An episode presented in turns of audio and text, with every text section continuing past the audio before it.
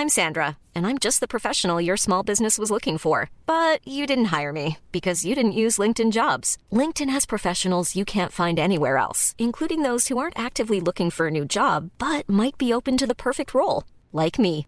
In a given month, over 70% of LinkedIn users don't visit other leading job sites. So if you're not looking on LinkedIn, you'll miss out on great candidates like Sandra. Start hiring professionals like a professional. Post your free job on linkedin.com/people today.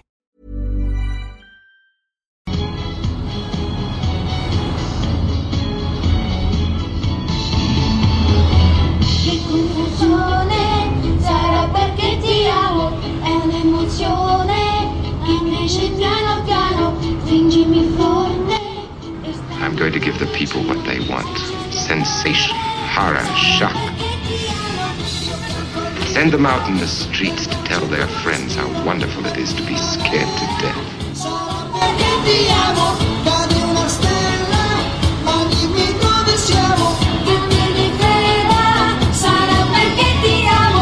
Bienvenue dans le cercle du film d'horreur et si vous ne l'avez pas encore compris, vous entendez bien. Aujourd'hui, nous parlerons du film de France. Välkommen till eh, skräckfilmscirkeln. Och om du inte förstod det inledande yttrandet jag gjorde så kan jag berätta att vi idag ger oss söderut för att med blå, vita och röda färger och lagom delade personligheter tar oss an fransk skräckfilm. Jag heter Patrik och med mig har jag den, vad ska man säga, en skräckfilmsvärld med mustasch och pas- pastisch i handen. Fredrik, är du fransk? Viva la baguette! Viva la baguette, ja. Har du den här, Jaja. vad är det det heter? Fransk sås. Bearnaisesås har du det. Jag hör Café de Paris. Ja, exakt. Okej, men vi ska inte göra det här avsnittet på franska för det vore en eh, innerlig fail, rent ut sagt. Mhm. Hur är din franska? Den är icke befintlig. Ja, det är samma här. Hur är det med dig då i coronatider? Lever du? Jo då, man lever väl men håller, man vet inte, är man sjuk eller är man inte sjuk? Har lite så lätta förkylningssymptom så en annan ska väl hålla sig inne just nu i sympati för att inte sprida smittan vidare. Så det är lagom kul, men vad gör man? Ja, men jag menar, du har ju ett par tusen filmer du kan ge dig på och se igenom då. Jag har ju det, tack och lov. Och nu när Netflix har sänkt, vad är det, bildkvaliteten. så eh, Ja, de hade väl sänkt från eh, 1080 till 720 Ja, eller någonting för att spara på internet. katastrof. Ja, det är katastrof. Nu har, jag, nu Katastrof. har ju mina Blu-rays att återvända till så kan jag titta i glorious kvalitet. Ja, alltså det här med coronasmittan. Jag kan lova att det blir en, en film om det är längre fram. Säkert. Jag menar, ja, vi, vi, vi, satt här hemma och, och diskuterade och det var liksom, vi har coronaångest. Jajamän. Så fort man känner sig lite trött och det kanske, jag menar när man har hållit på en hel dag och är väldigt trött då kan det ju hetta i ansiktet, Mm. man kan få lite ont i halsen. Det är typ kroppen säger att nu måste du ta det lugnt, du är trött. Och då liksom, tänk om jag är sjuk och tänk om jag har corona. Ja, det, jag, tänker det här är väl eh, det är den första globala pandemi som jag har upplevt helt klart. Och det är väl lite av ett, ja, ja vad kan man kalla det här, en sån riktig herrejösses till generalrepetition för hela världen. Att hur handskas man med en pandemi? Och då får man väl tur i oturen att det var en sån pass sjuk, en sjukdom med så pass låg dödlighet. Tänk om den här hade haft typ 20% dödlighet. Då hade det varit liv i luckan, det vill jag lova. Ja, jag tänker som, eh, och i och med att den här, det som är värre med corona just är ju att vi inte vet vad det är. Nej. Men ta som svininfluensan, där var det liksom, Sverige var eh, vaccinerat efter månader bara. Ja, och det gick, Om jag inte minns helt fel. Ja. Det gick fort. ja, och så fick vi narkolepsi-skandalen på det. Så det, ja, man ska inte stressa fram vaccin. Det är en lärdom vi har gjort. Nej, precis. Men äh, ack så många liv som räddades ändå tack vare va- massvaccinationen som det blev. Ja, kanske det. Man, man vet Man vet aldrig. Det är, tur att vi inte är, ve- det är tur att vi inte är vetenskapsmän, du och jag. det är klart. Men i alla fall då, eh, mitt i coronan så har vi en, en fast punkt som alltid finns och det är skräckfilmen. Mhm. Jajamän. Har du sett något intressant sedan vi spelade in sist? Nej, det enda jag har sett, jag har sett ett och det var hysteriskt intressant. Eh, men det är också det enda som är värt att notera. Jag såg den här dokumentärserien Tiger King på Netflix. Så här true crime historia. De har ju släppt en hel del sådana därifrån. Eh, Making a Murderer och Don't Fuck With Cats och allt sånt där. Och, eh, ibland är det riktigt lyckat. Men eh, Tiger King var ju det typ den senaste. Den släpptes väl tidigare i veckan tror jag. Eller veckan innan. Eh, och det var en helt hysterisk dokumentär. Som man... Eh, ja, alltså det, det, var- det var det som att bevittna en bilkrasch i slow motion. Jag kan tänka liksom att det, det, det, är inte, det är inte möjligt att det kan bli så här jävla galet och så blir det värre ändå. Uh, ja ja, men i, i eh, plotten, den är ju, det har ju hänt ganska nyligen det mesta, eller åtminstone gripandet av den här tigerkungen. Det hände väl typ 2017, 18 där någonstans och det är ju väldigt purfärskt det mesta. Eh, men tydligen så i Amerika finns det fler tigrar i få- fångenskap än vad det finns tigrar fritt i världen. Eh, för det är tydligen en hel jäkla marknad att eh, föda upp liksom stora kattdjur då, tigrar framför allt. Eftersom att det finns folk som ja, man, man, man samlar på sig dem. Eh, Man ska ha en tiger för det är coolt att ha en tiger. Eh, och sen går ju saker och ting käpprätt åt helvete för en tiger är liksom typ 500 kilo muskler och klor. och de är söta när de är små. Eh, men inte så lika lätthanterliga när de är stora. Men eh, det är big business också. Eh, och då finns det ju en hel del så skumma excentriska personer som har gjort då eh, pengar på det här. Och Tigerkungen var en av dem. Och det var också så här, ett riktigt så här udda original till människa. Eh, han var liksom en man i närmare 60-årsåldern när han grips då i slutändan. Men riktigt så här, eh, jag stereo, för mig ganska stereotyp eh, amerikansk sån här hillbilly bondläpp.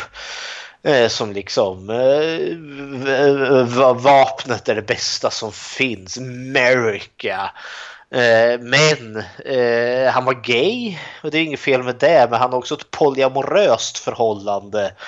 Men inte är, alltså, med, med två män som han har gift sig med. Och så far han ju omkring i, jag har sitt gigantiska tigerpark som var då den största med ungefär 230 tigrar eller vad det var nu hade, eller 230 stora kattdjur. Eh, och i mångt och mycket visar det ju sig att liksom, det är ju mycket skumraskaffärer här och hans typ stora idol, han som har typ lärt honom eh, det här tricket är ju en annan som också har en så här exotisk djurpark och det är en man då som hade typ fyra fruar som han bytte ut med jämna mellanrum för de får ju inte bli för gamla för det, det går ju inte för sig. De måste ju vara unga och fina. Medan han rider omkring på sin jävla elefant och eh, anser sig vara jordens medelpunkt. eh, och eh, det resulterar med att han har, den här tigerkungen har en, on, alltså en pågående beef, en strid med en kvinna där då som har någon form av så här räddningspark. Eftersom att det är så många människor som köper så här tigerungar för de är söta när de är små men sen upptäcker att shit tigern vart ju stor. Vad fan ska vi göra med dem? Eh, och då eh, kan hon bland annat då liksom fånga upp eller avlasta eh, Och sätta dem i sitt typ, ja, en Big Cat Rescue hette det. Och hon, hon liksom kämpar ju emot de här för hon vet ju att de här företagen som typ Tigerkungen och de andra nissarna har, de, de gör ju pengar på att liksom sälja tigerungar. Och i någon av dem där, en annan fnissnisse som dök upp, han har ju gjort någon det, han typ trycker ner tigerungar i sin stora resväska och så piper han iväg till Las Vegas eh, för att eh, och sen lägger ut på, eh, tar in på något hotell och lägger ut på på fejan eller Instagram eller något sånt där. Nu är jag på rummet här, här finns det tigrar och kokain och så kommer brudarna flockandes. Och så får han ligga med hur mycket, så får han ligga med hur mycket som helst. Eh, liksom i utbyte mot att eh, de här brudarna då får ja, eh, ta ett foto med hans tiger där då. Det, det är så rysligt, det var så rysligt att se det här för eh, alltså de här tigrarna de är verkligen, eh, deras väl och ve, det skiter de här människorna fullständigt i. Det är verkligen bara vara. Och alla de här, de var gigantiska jävla egon på de här människorna. De är verkligen bara jag, jag, jag, jag, jag. Alltså, eh, ja. Så eh, skrupelfritt. Fick, och så hade vi då, då ett dokumentärteam som har följt den här tigerkungen eh, under lång tid. Och den här beefen med den här kvinnan, hon som har den här räddningsparken. Eh, han är ju skitarg på henne för om hon får som hon vill då blir ju de här människorna av med sina, med sina djurparker för de kan ju inte ha kvar dem och då förlorar de ju sitt eh, levebröd. Eh, eh men han försöker ju då få henne mördad rätt och slätt. Och lång historia kort, han blir ju dömd för det anstiftan till mord. Men wow, vi har så mycket galenskap som dyker upp däremellan. Vi har personer som råkar skjuta sig själv i huvudet för att han skulle göra en prank. Vi har någon kvinna som blir av med sin arm för hon stoppar in den i tigerburen och tigern tog armen. Ja men då får hon skylla sig själv. Ja, ja, och vi hade också liksom ett misstänkt mord också. Där gu- gubben som ägde en djurpark, han bara försvann och ingen kropp har hittats. Men det finns ju tigrar där. Nam. Han har... och det var liksom... Och, och så var det också liksom så ganska tragiskt att se för det fanns också så kultvarningar för typ eh, anställde ju liksom personer som i regel var på glid och drogerna flödade. Eh, och eh, alltså det var ju verkligen människor på liksom livets baksida kändes som, eller utkant. De som inte passar in, som hittar någon form av mening i den här djurparken men som är då styrd av den här jävla tigerkungen vars ego är så stort att ingen får plats i det och är så in i bängen jävla manipulativ och fullständigt vansinnig. Ja, det, det, jag, jag var helt matt efter att jag hade sett alla avsnitten och funderade lite vad fan är det jag har sett? Men ja, det är vad jag har sett. Tigerkungen, The Tiger King på Netflix. Och jag kan verkligen rekommendera den. För det var, det, det var verkligen en... Jag ty, det var en freakshow. Rätt och slätt. Så jag, jag hade nästan lite dåligt samvete efter att jag hade sett den. Men i, i slutändan så är jag glad att jag har sett den här jävla galna cirkusen som pågår i Amerika. Eh, om stora kattzon. Kära värld. Och samtidigt var det något rysligt exploitativt att se det här också. Så ja, hepp. Eh, jag rekommenderade Tiger King men det är, man är lite lätt smutsig efter att man har sett alltihopa. det är vad jag har sett. Ja, jag, jag, har, inte- jag har inte sett den här men jag har läst väldigt mycket om den. Och jag var tvungen att söka lite och det är faktiskt lagligt i USA att ha tigrar som husdjur. Än så länge. Ja, och relativt billigt. Alltså Mm. knappt 25 000 kronor liksom för att köpa en tiger. Jajamän. Men det, anledningen till att de är i, i, att det i Sverige är förbjudet är för att de ingår i, nu ska vi se vad den gruppen heter. Den heter Cor, inte Corvid, det är fel. Ehm, ja, o, oavsett vad, det- vad det heter, det är någon, eh, en, en fin benämning. Men vad den egentligen är, är att det är alla rovdjur som står högre än människan. Mhm. Och det vill säga, de kan du inte ha som husdjur. Och då pratar vi om tigrar, lejon, vithajar, pumor. Sådana som eh, kan tänkas äta människor helt enkelt. Ja, ja. Det är väl också lite ogörligt att ha ett sånt djur som ett husdjur. Ja, men jag menar en tiger väger ju uppåt 600 kilo. Mhm, de gör ju det. Ja. Eller 600 pound och det är väl inte långt därifrån. Ja, ja. Eh, Jag har faktiskt inte sett så mycket men jag har däremot börjat läsa Dr. Sömn. Mhm. Det vill säga Steve, Stephen Kings eh, uppföljare till The Shining. Jajamän. Och det, jag har läst eh, ungefär en fjärdedel och jag tycker den är faktiskt väldigt bra. Mhm. Det är, precis, det är, det är i stort sett eh, samma ton som i The Shining eller va, vad heter den på svenska? Varsel. Varsel, ja precis så heter den, tack. Det är lite samma, samma ton fast de inte är uppe på Overlook Hotel. Mhm. Så det gillar jag. Men annars så har jag inte haft eh, ork eller lust att titta på någon film. Det har faktiskt inte blivit av. Okej, okej. Ibland så, ibland får eh, filmerna stå kvar i hyllan. Eh, förutom eh, den, eh, den vi tittade på. The Dead Zone. Mhm. Med Christopher Lambert. Det är Christopher, Walken. Christopher Walken. Ja, Christopher Walken. Lambert, hallå. Eh, Det är, Highland, det är Highlander det. Ja, just det. Där ja. ja. Nej, men The Dead Zone. eh, Jag, jag tog upp tittandet från där vi var. Men nu har vi pratat om våra senast sedda. Vi ska prata om skräck ifrån Frankrike. Jajamän. Och varför eh, valde du just eh, Frankrike i den här vid det här tillfället? Ja, back in the days var det ju för att jag hade sett den här filmen Switchblade Romance innan och tyckte väl att det är ju en bra film eh, att se. Och då hade jag ju den här ursäkten att ha det här temat så att vi kunde få titta på filmen på ABF. Eh, och då var det ju då eh, tema liksom från Frankrike. Och det var väl ungefär samma som jag tänkte när det var tema från eh, Kanada, eller skräck från Kanada. Eh, men eh, ja, då skulle man ju ha någon form av faktastund där innan. Och jag kommer ihåg, för då tyckte jag att back in the days att då kan man ju ta något så här stort brottsfall kanske, eller någon annan spöklig berättelse tätt förknippat med det landet. Eh, nu Som en eh, true crime-nörd du är. Jajamensan. Nu tog jag inte med det till Kanada-avsnittet som jag hade förra gången. För i den föreläsningen jag hade där då pratade vi om Eh, Robert P- P- Picton.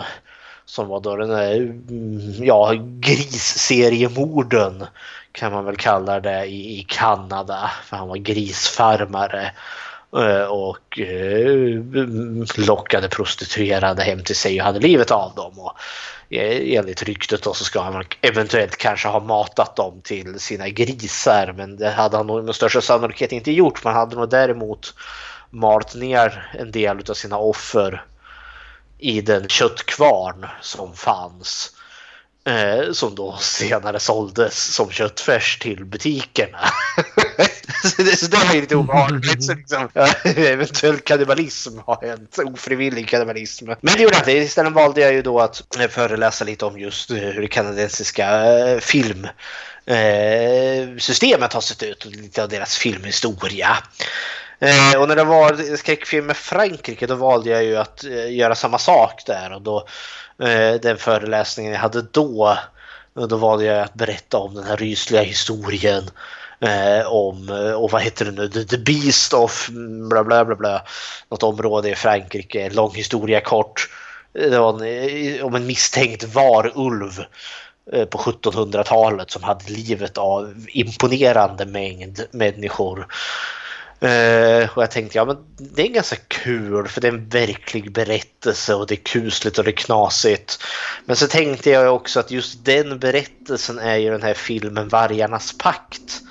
väldigt löst baserad på. Så då kan vi spara den berättelsen för Vargarnas pakt kan vi återvända till vid något framtida tillfälle.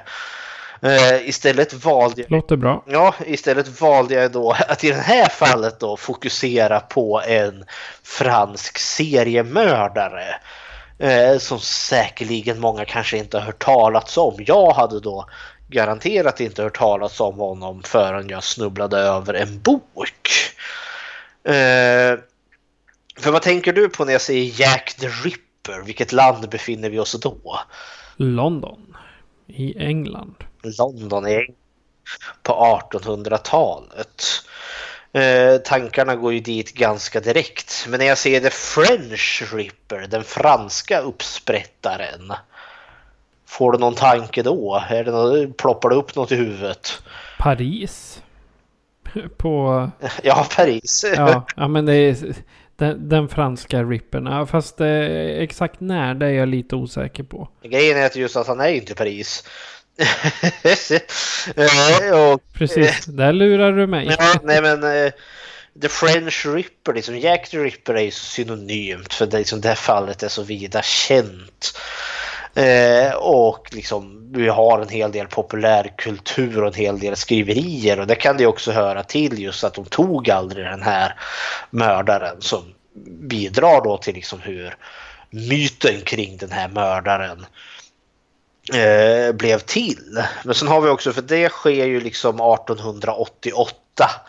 Med, med, mellan augusti till november är ju Jack the Ripper aktiv i Whitechapel i, i London.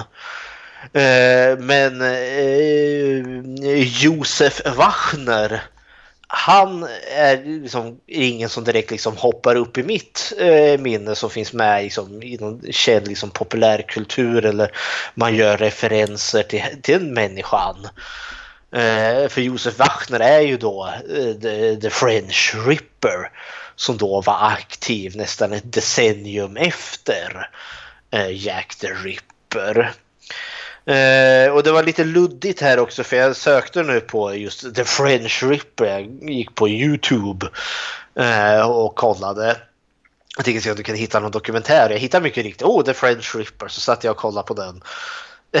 och upptäckte att men det här stämmer ju inte alls.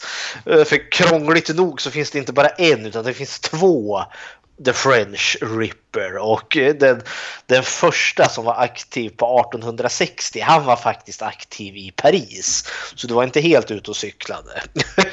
Men French Ripper 2 var inte aktiv i Paris. Och det är snarare som att French Ripper i, eh, på 60-talet i Paris är väl den som kanske är mer lik Jack the Ripper då. Eh, Ripper mördade ju prostituerade kvinnor som han skar upp.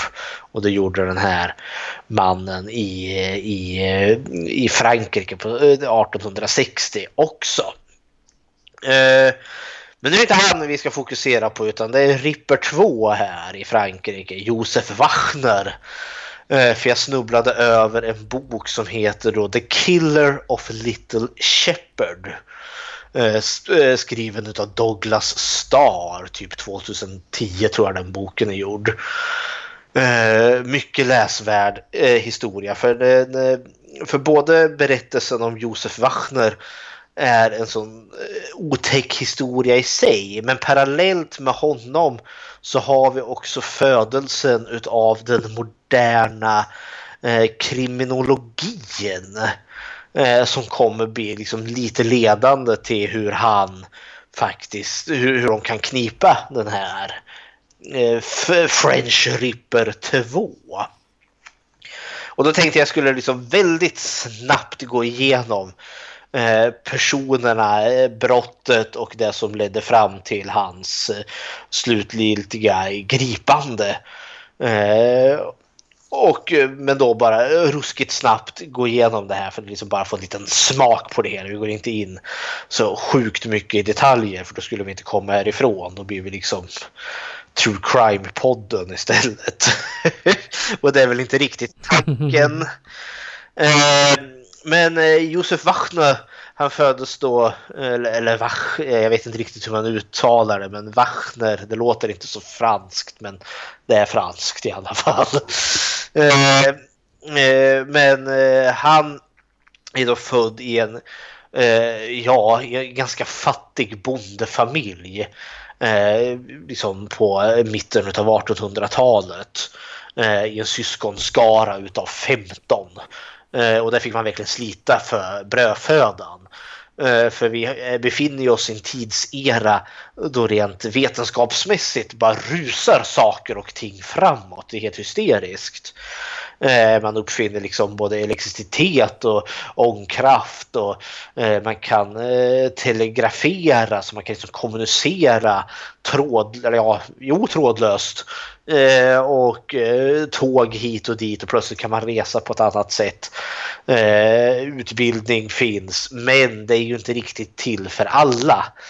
Eh, för, som familjen Wachner eh, Eh, så är de ju bara liksom en dålig säsong ifrån att typ svälta ihjäl. Jag menar, får de en dålig vår och sommar, ja då har de ingenting att leva på under vintern. Så det är en stor jäkla skillnad mellan fattig och rik på den här tiden. Eh, men han Wachner, han puttrar runt på den där gården och han är ju då herde och får liksom valla får eh, och kor och allt vad det nu är. Eh, och man får liksom slita tungt på den här tiden. Eh, men han är ganska mycket vantrivs och han har ganska ruskiga tendenser för sig. För eh, pappa vill efter ett tag inte ha honom vaktandes boskapen. Eftersom att i regel varje gång han är ute och vaktar korna så är det i regel alltid någon ko som, eller kalv då, eh, som kommer tillbaka med skador eller med brutet ben. Eh, och han börjar misstänka att sonen har för sig någonting med de där djuren. Och mycket riktigt visar det ju så vara att han är ju elak mot de här djuren. Han plågar dem, han bryter ben. Bara för att liksom se vad det är som händer.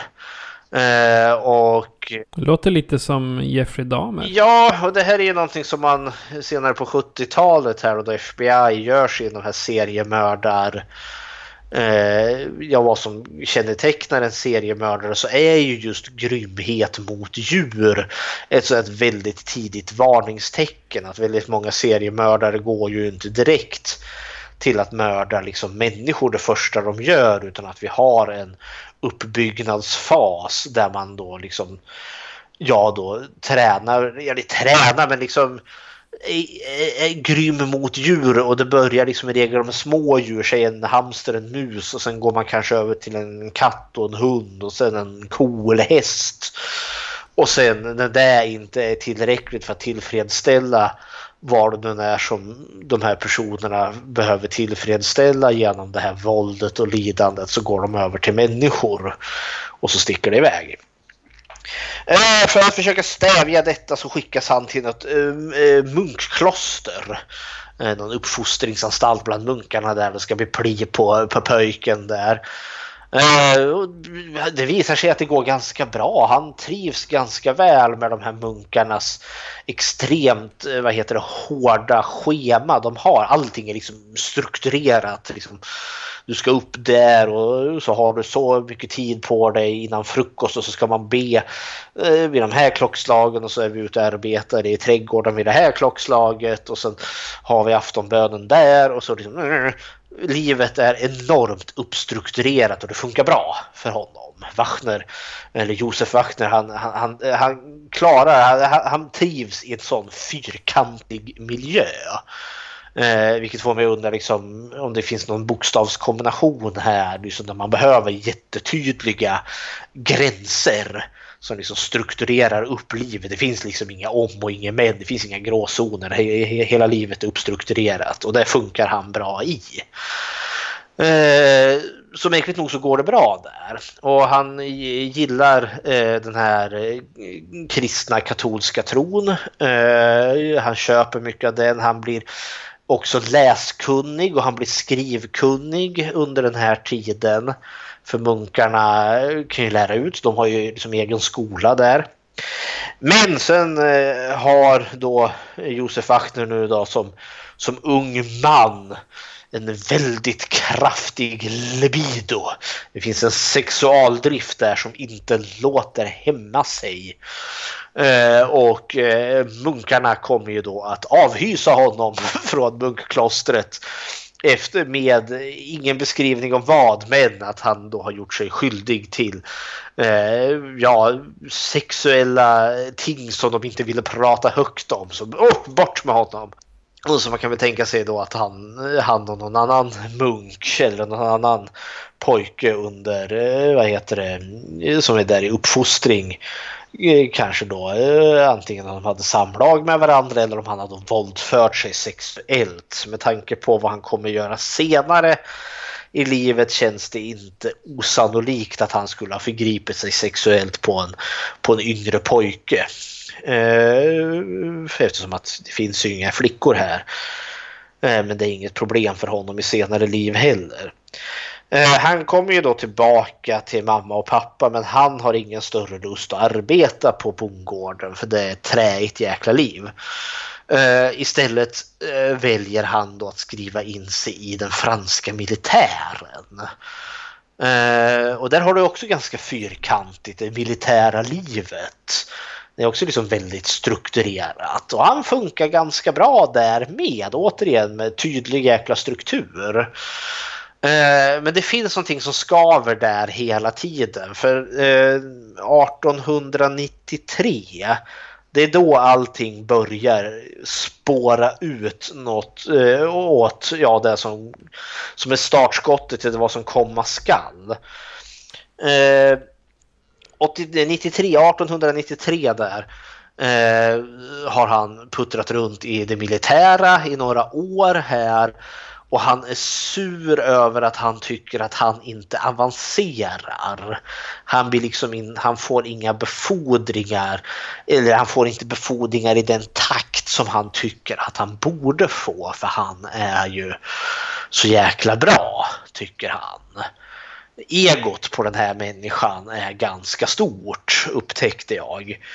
Eh, och han eh, när det visar sig att någon sen bunkerkamrat eller barackkamrat blir, får en befordran, eller vad heter det när man går upp i rang i det militära? Du blir befordrad. Man blir befordrad, okej. Okay. Så enkelt var det. När han blir befordrad och han är skitsur för att han tycker att det borde ju vara jag. De kan inte se min excellens, min jävla briljans. Jag är ju så fantastisk. Och det förstår de inte. Så han blir skitsur. Så då försöker han ta livet av sig genom att skära halsen av sig. Eh, vilket han misslyckas med. Då. Eh, och då hamnar han ju lite på skumma listan över personer att ha lite koll på.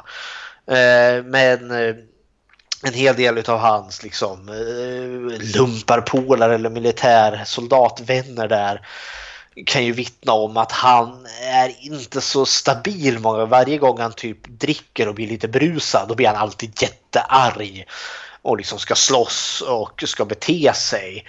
Och han verkar inte heller riktigt klara kritik särdeles väl. Eh, det kan resultera i att liksom, om någon säger åt honom någonting då kan han bli skitsur och börja kasta möbler omkring sig. Eh, men så då, eh, 93 där, hans militära karriär börjar braka ut för helt klart. Och han blir faktiskt friställd Eh, för man tycker väl att den här människan är lite för labil. Men de, så då ger de honom, eh, vad heter det, de ser upp honom med goda vitsord. Och han får eh, ett, eh, något form av intyg på att han arbetat inom det militära.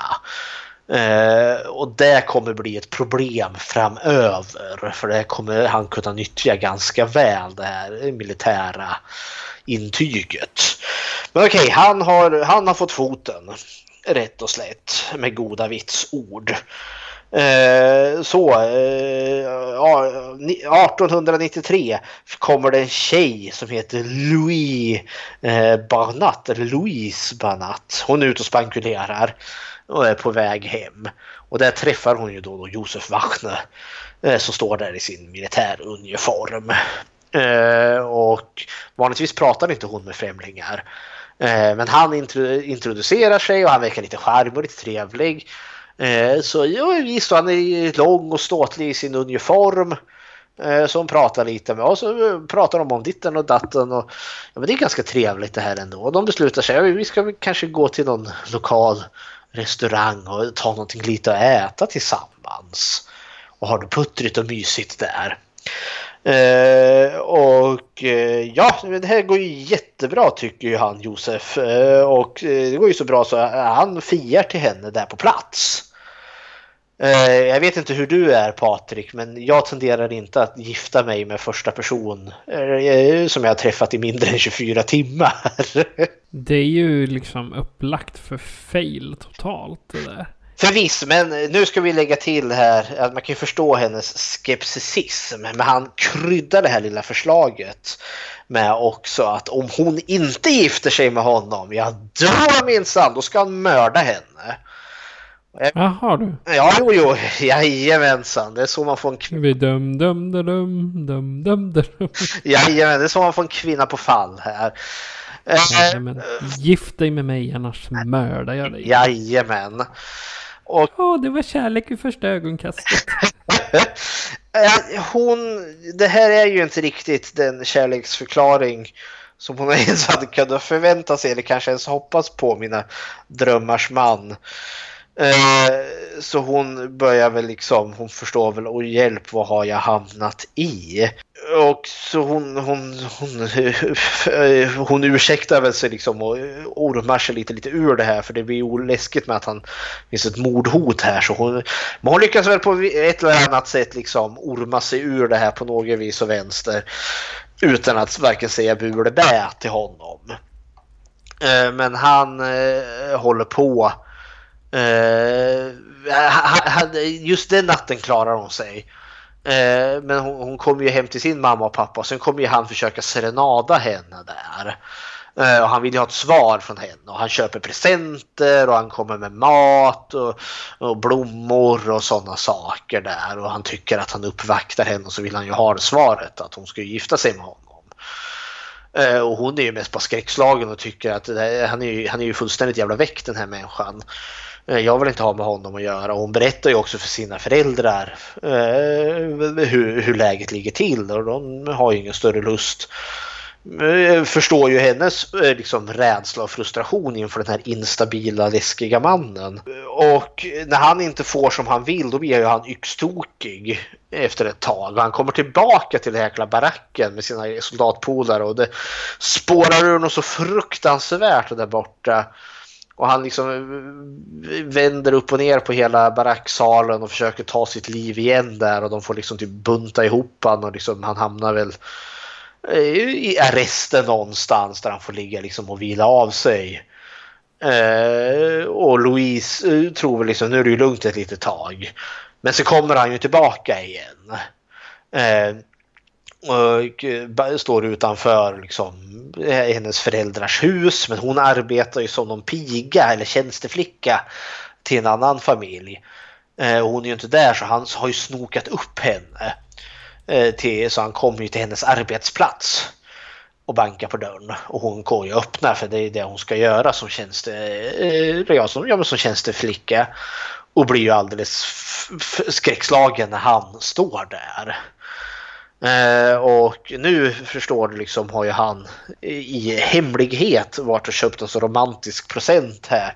Eh, så han har ju köpt med sig en revolver. Oh, vad romantiskt. Ja, en revolver och en kniv har han med sig. Ja, ännu mer romantiskt. Lite mer romantiskt. Eh, och han... Eh, hon vet ju dock inte om det. Han har ju det här liksom gömt nedstoppat eh, under västen eller något sånt där. Eh, och han står ju där och liksom bedyrar sin kärlek till henne. Men hon säger det här får få, det, det, det, nog. Det, det här går inte. Jag vill inte ha med det att göra. Jag älskar inte dig. Det här är liksom vansinne. Försvinn härifrån. Och då blir han skitsur och tycker liksom att ja men eh, du, då vill han ha tillbaka allt som, hon har, som han har köpt till henne. Han vill ha tillbaka alla pengar för all mat och all dryck som han har gett henne, tycker han. Och hon går väl liksom med, ja jo hon ska ge det bara för att få väck honom. Eh, men han, och han liksom tvingar ju in sig i, i huset här till slut. Eh, hon måste ju vara bra stressad och hoppas väl kanske liksom eh, att eh, de hon arbetar för ska höra det här. Eh, och kanske komma till hennes undsättning.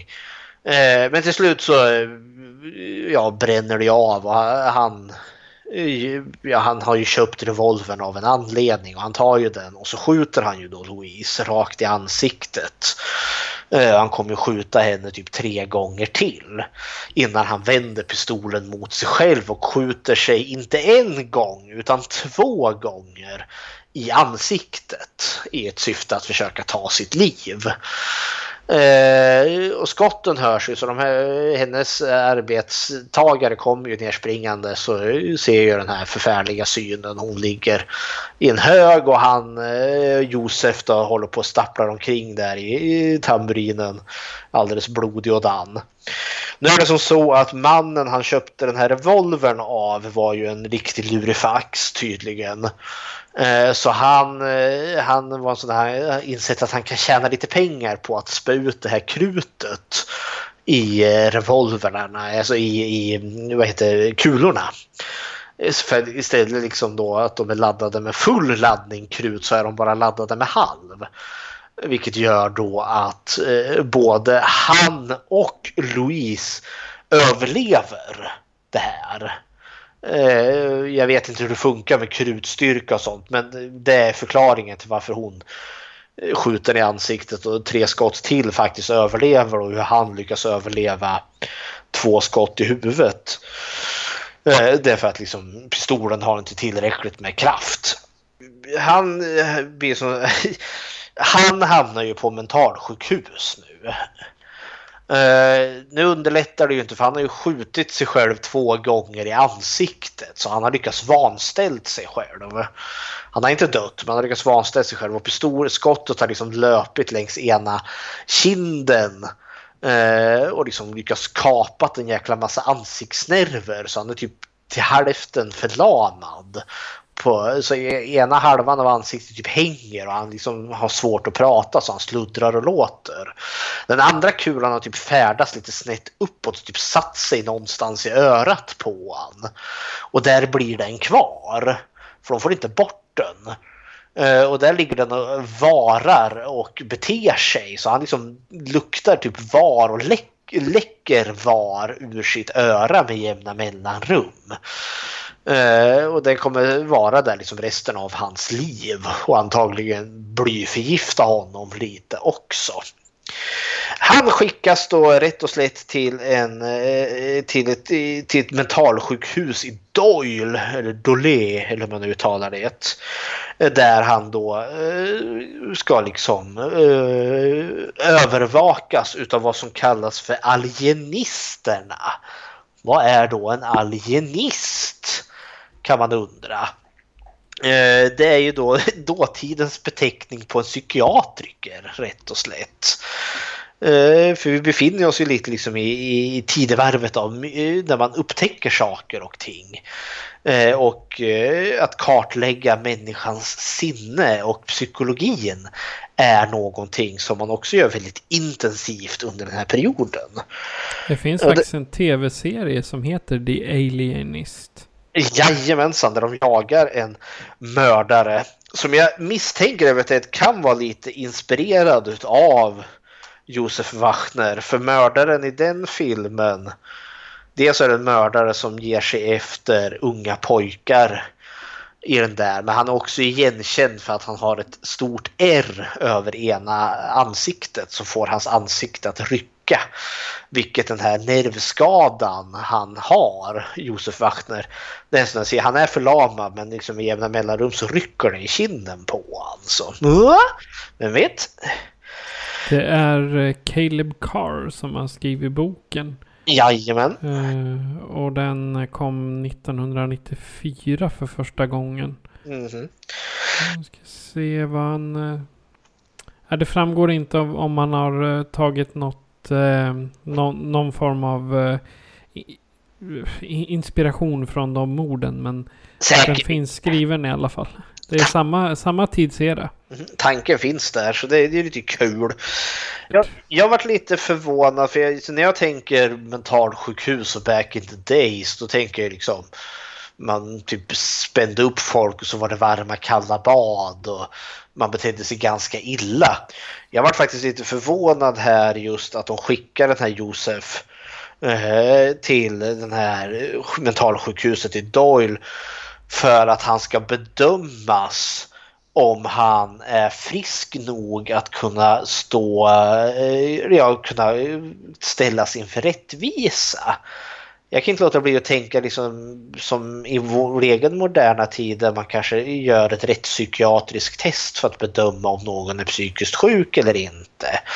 För att liksom bedöma då i en rättsprocess och det här liksom har ju skett det här är ju liksom 1893, liksom, det är ju mer än 100 år sedan. Så jag varit lite förvånad över att det hände liksom så tidigt även som här. Så ja, eh, ibland är det, är det bra och nyttigt att läsa lite historia för att inse att ja, folk var kanske lite mer upplysta än vad man trodde. Eller vad jag trodde. Jag ska tala för mig själv här. det går inte så bra här på det här mentalsjukhuset. Dels har man, försöker man ju nog drastiskt kasta av sig den här gamla eran av mentalsjukhus som var just det här varma kalla bad Eh, då man liksom typ kedjade fast folk mot väggarna och sprutade vatten på dem och riktigt betedde sig ganska illa. Eh, nu det ses som en barbaristisk och liksom primitivt sätt att behandla människor. Med psykiska problem och det, det köper jag. Det är synnerligen primitivt och dumt. Men han ska ju ändå så bedömas här då om han eh, kan bedömas frisk eller inte. Men det här sjukhuset som han är skickad till, de har typ tanken är att de ska ha ungefär 500 eh, patienter då, men de har nästan det dubbla. Så det här sjukhuset går ju typ på knäna, är på bristningsgränsen över med liksom folk som jag inte mår så bra. Eh, och eh, ja, de gör vad de kan. Eh, men han är under den här bedömningarna som ändå så görs och verkar det som att, som ändå så finns bevarat, är ju att Josef Wagner verkar höra röster. Han hör röster som verkar prata med honom. Och han har hysteriska vad heter det, humörsvängningar. Han kan gå från att vara liksom helt lugn och glad till att liksom bli eh, vansinnigt arg. Eh, och han verkar också ha någon form av misstro till hela verkligheten, till världen överlag. Liksom alla är ute efter honom, verkar han helt övertygad om. Varenda människa som finns är liksom ute för att mörda honom. Eh, eller vill honom illa, så han är ju paranoid också. Eh, han blir där i ungefär ett halvår och hans mentala hälsa kraschar ganska rejält. Och här också håller han på att återhämta sig från den här skottskadan han har. Och I slutändan så bedöms han att de ska förflytta honom till ett annat mentalsjukhus som heter Saint Roberts. Som då har, dels är det betydligt mindre Eh, men de har också en helt annan eh, vad heter det, attityd eh, gentemot behandling. För de tror väldigt mycket på rehabilitering, på enormt lågaffektivt bemötande. Här ska folk få, liksom få uttrycka sig genom, genom konst, genom samtalsterapi. Ja, det låter ungefär som en retreat nästan. som en spavistelse. Så dit ska han då skickas och det kommer han också att göra och det kommer att ske en stor skillnad i hans liv. Eh, parallellt med detta har vi då en man som heter Dr. Alexander Lakasania. Är det någon du har hört talats om förut? Absolut inte. Nej. Jag... Eh, inte, inte mitt område direkt. Nej. Eh, och Lacasania var en jättespännande figur. För den här boken The Killer of Little Shepherds tar ju upp den här mördarens liv men också den här doktor Lacasagna eh, som då är eh, liksom den moderna kriminologins skapare rätt och slätt. Och han är en jättefascinerande människa. Och han kommer ju att bli instrumental i, eh, i vad som, ja, för att fånga eh, Wachner sen. Eh, och Dr. Lacassagne då, eh, eller Lakasanja, eh, han eh, han eh, är en man som har, liksom fått en stor fascination för just det kriminella, för hur människor funkar. Eh, han föddes liksom under ganska ödmjuka förhållanden eh, och hans föräldrar var inte direkt fattiga men de var inte rika heller. Men de hade inte pengar så att han kunde gå liksom en privat läkarutbildning så istället så eh, kom han då att eh, göra sin läkarutbildning inom det militära, alltså som militärdoktor. Eh, Eh, så, så där är Josef Wachner och Dr. Alexander Lacasagna väldigt lika. De hade liksom sin karriär inom det militära. Eh, men den ena är framgångsrik och den andra en vansinnig mördare. Eh, och han under krig för han kommer ju bli involverad som fältläkaren, Lacasagna, i krig. Eh, och där kommer han ju då, det är då hans liksom intresse för just hur människans psyke fungerar. Han kunde ju se folk som gjorde horribla saker i krig. Man kunde också se människor som gjorde bra saker. Men det var just de här horribla, förfärliga tingen som han eh, ville intressera sig för. Han var väldigt mycket av en alltså, intellektuell människa. Han läste typ konstant.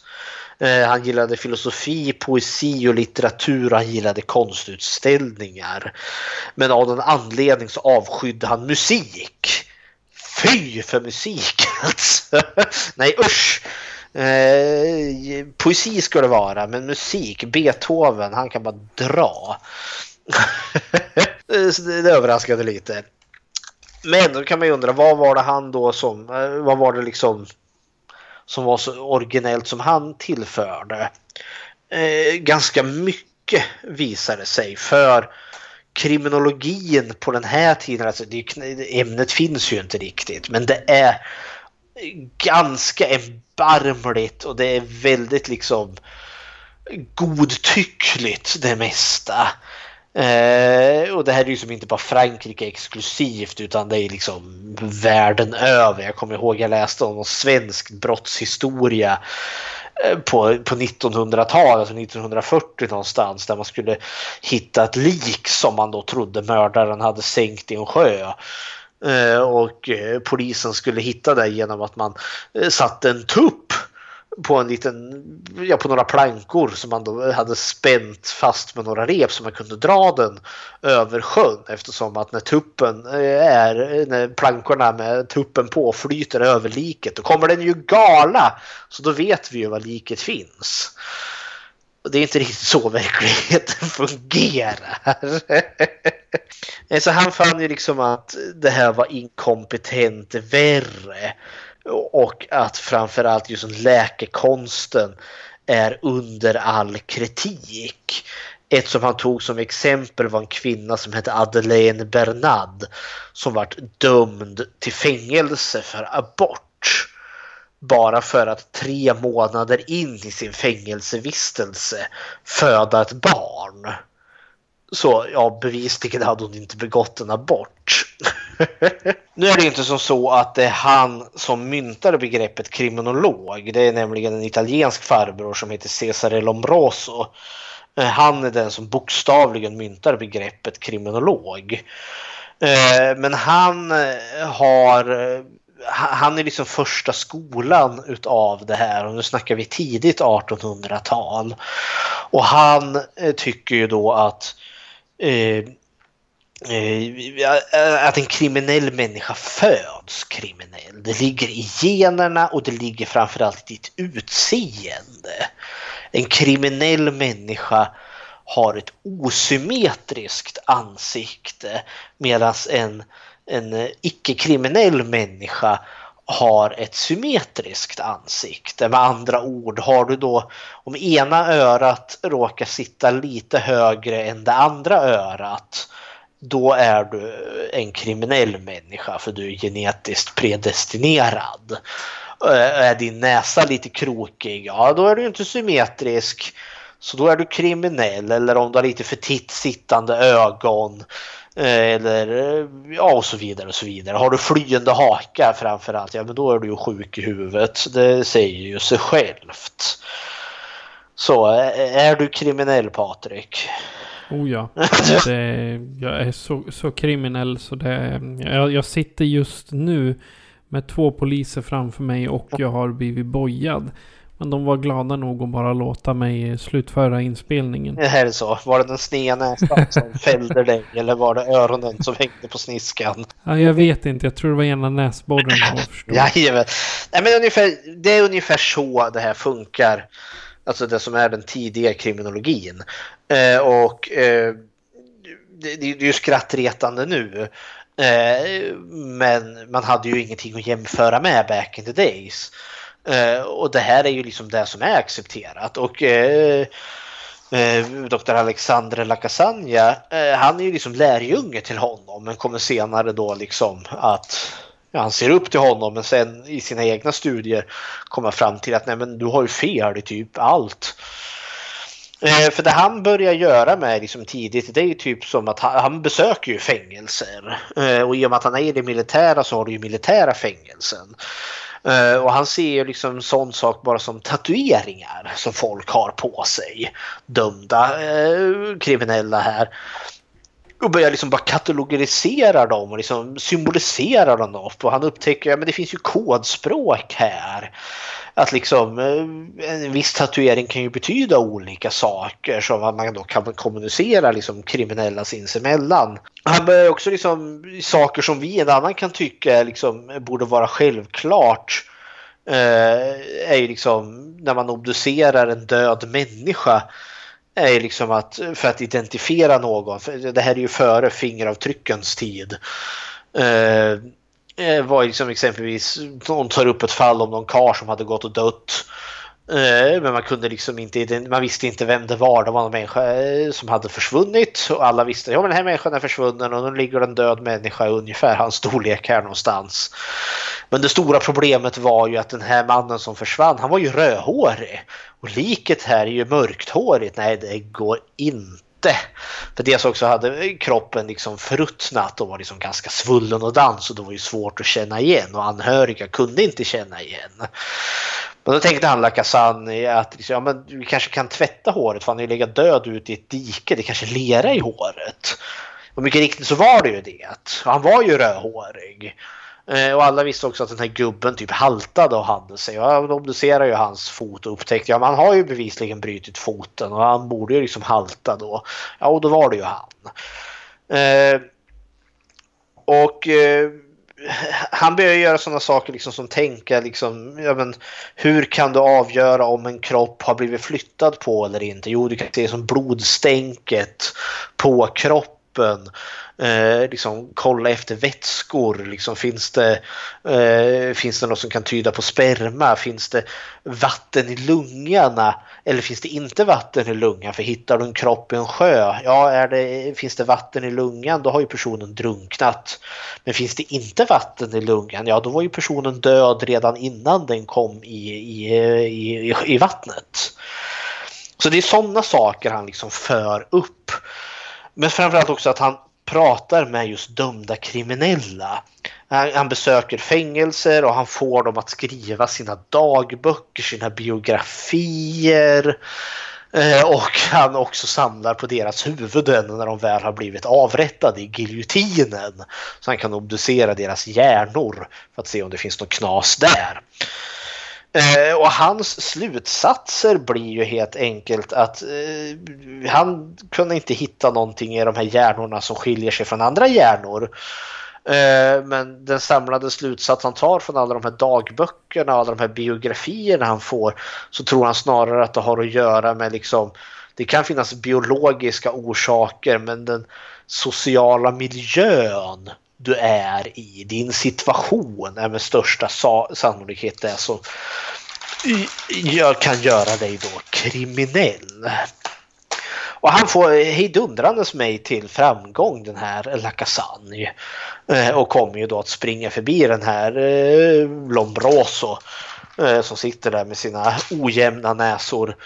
Och blir liksom, ja, blir väl bortglömd med tiden. så, så det tyckte jag var spännande för den här Lacasagna Alltså, även om nu han är långt ifrån eh, liksom perfekt så mycket är ju det han hittar på är ju det som fortfarande används idag, liksom arv och miljö och sådana saker. Vad hände med Wachner då? Jo, han skickades ju till det här andra mentalsjukhuset där du eh, får, får sjunga och eh, Eh, de som har mycket mer låga eh, affektivt bemötande. Eh, och det är jättebra för Wachner. Han mår jättebra här kontra det överfyllda mentalsjukhuset i Doyle. Eh, och det vänder direkt för honom.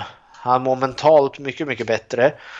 Eh, och han pratar eh, med de här doktorerna. De, han får elchocksterapi som ska vara bra, tycker man.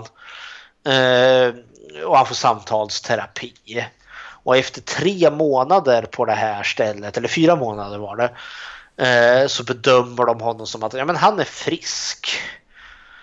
Eh, och släpper honom fri.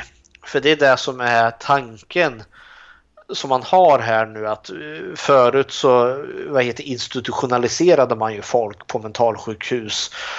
Eh, kom du dit så kom du aldrig därifrån. Du dog på de här mentalsjukhusen och det var barbariskt tyckte man. Nu skulle man rehabilitera människor och skicka ut dem igen. Och det var precis så det blev med honom. Och i hans fall så var det ju en ren katastrof för han skulle aldrig någonsin ha släppts ut. Eh, för han väl frisläppt gör ju den här kopplingen att han står under beskydd utav Gud. Gud har ju velat det här. Alltså Gud beskyddar honom för att han är Guds utvalde. För nu tio månader efter mordförsöket på Louise och hans eget självmordsförsök så är han ju fri. Så Gud har väglett honom, Gud skyddade honom från Eh, att dö när han sköt sig själv. Eh, så då beger han ju sig iväg. Han har ju inte mycket pengar så han, får, han blir en vagabond. Han blir hemlös och trampar omkring där eh, i områdena kring Normandie och Provence. Och det kommer resultera i en hel del människors död. Eh, för han kommer i slutändan att mörda 11 personer. En fullvuxen kvinna, fem pojkar och fem flickor. Och det som hänger ihop är då i regel att de här människorna är, är det, det, det är bara flis kvar av dem efter att han har fått gjort sitt med dem.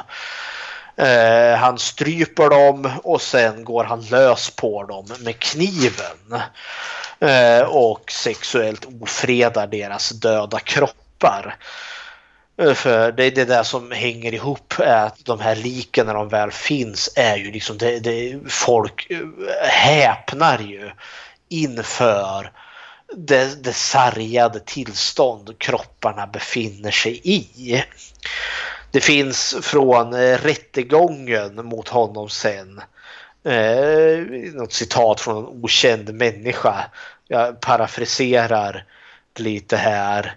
Eh, varulverna från legenderna har nu blivit överträffad av verklighet. Och det är liksom vad han gör. Han är hemlös och liksom hankar sig fram. Han tigger. Han eh, tar ströjobb eh, liksom, på diverse, hos diverse olika bönder. Eh, de flesta tycker ju han är obehaglig för han har ju det här släpande ansiktet och han har ju det här illaluktande varet som rinner från hans öron. Och den första personen han mördar är en kvinna vid namn, eh, vad heter hon nu, nu ska vi se, eh, Eugene, en stackars kvinna som är en fabriksarbetare som han ligger och lurar på i någon buske där. Och när hon eh, smyger bakom hörnet för att kanske gå på toaletten eller något Eh, då hoppar han ju på henne, stryper henne och sen eh, skär han ju henne sönder och samman. Han sprättar upp hennes mage och han plockar ut innehållet. Han skär av ena hennes bröst. Eh, han skär av henne halsen. Han liksom skär loss diverse olika köttstycken och bara slänger iväg. Eh, och så förgriper han sig på henne sexuellt då. För det är i regel det han alltid gör. Han väljer att sodomisera sina offer, vilket är i regel det ord man använder för när någon har blivit våldtagen. Men han gör det också i regel när personerna väl har dött. Nu var ju det här mord nummer ett och han insåg att han var ju lite nära en fabrik. Det fanns ju folk här, han kunde ju ha blivit sedd. Eh, så det är därför han då i slutändan kommer att mörda små pojkar och små flickor som då är herdepojkar och herdeflickor som sitter och vaktar djur ute på herden. För då är de ju i regel ensamma. Och det är därför boken heter The Killer of Little Shepherds. Och då har han ju i regel alltid i världen att göra det hemska han nu vill göra. Och det här kommer han att göra eh, åren 1894 till 1897 då han slutligen grips. Eh, och det är oklart exakt hur många, 11 som sagt, är väl det som han själv har erkänt, men han är misstänkt eh, för, ja, när det väl uppdagades då var det väl typ hela 88 olika mordfall. Men man betade lite i det där så, eh, för vad som verkade troligt och inte troligt. Eh, 11 garanterade men eventuellt 27 stycken personer kan ha dött under den här tiden utav hans hand. Eh, det som hjälpte var ju att vi hade en uh, The Magistrate Forquette. Jag vet inte riktigt hur man översätter Magistrate, magistrat. Alltså det är polischef, fredsdomare. Det är ju i regel alltså det är ju eh, en sheriff i området får man väl kalla det. Som ska liksom sköta liksom lag och ordning i ett specifikt område. Och det finns en, en sådan inom situationstecken om vi översätter det till sheriff. Forquette. Som eh, är den eh, som har läst en hel del av han La Casagna. Eh, och eh, är en av de som typ gör en gärningsmannaprofil typ hundra år innan man ens uppfinner vad en gärningsmannaprofil är. Och han eh, tar ju över ett område som han får och liksom, finns det några olösta mord? Jo men det finns det på någon herdepojke här som varit slaktad och det är så förfärligt så det är inte klokt.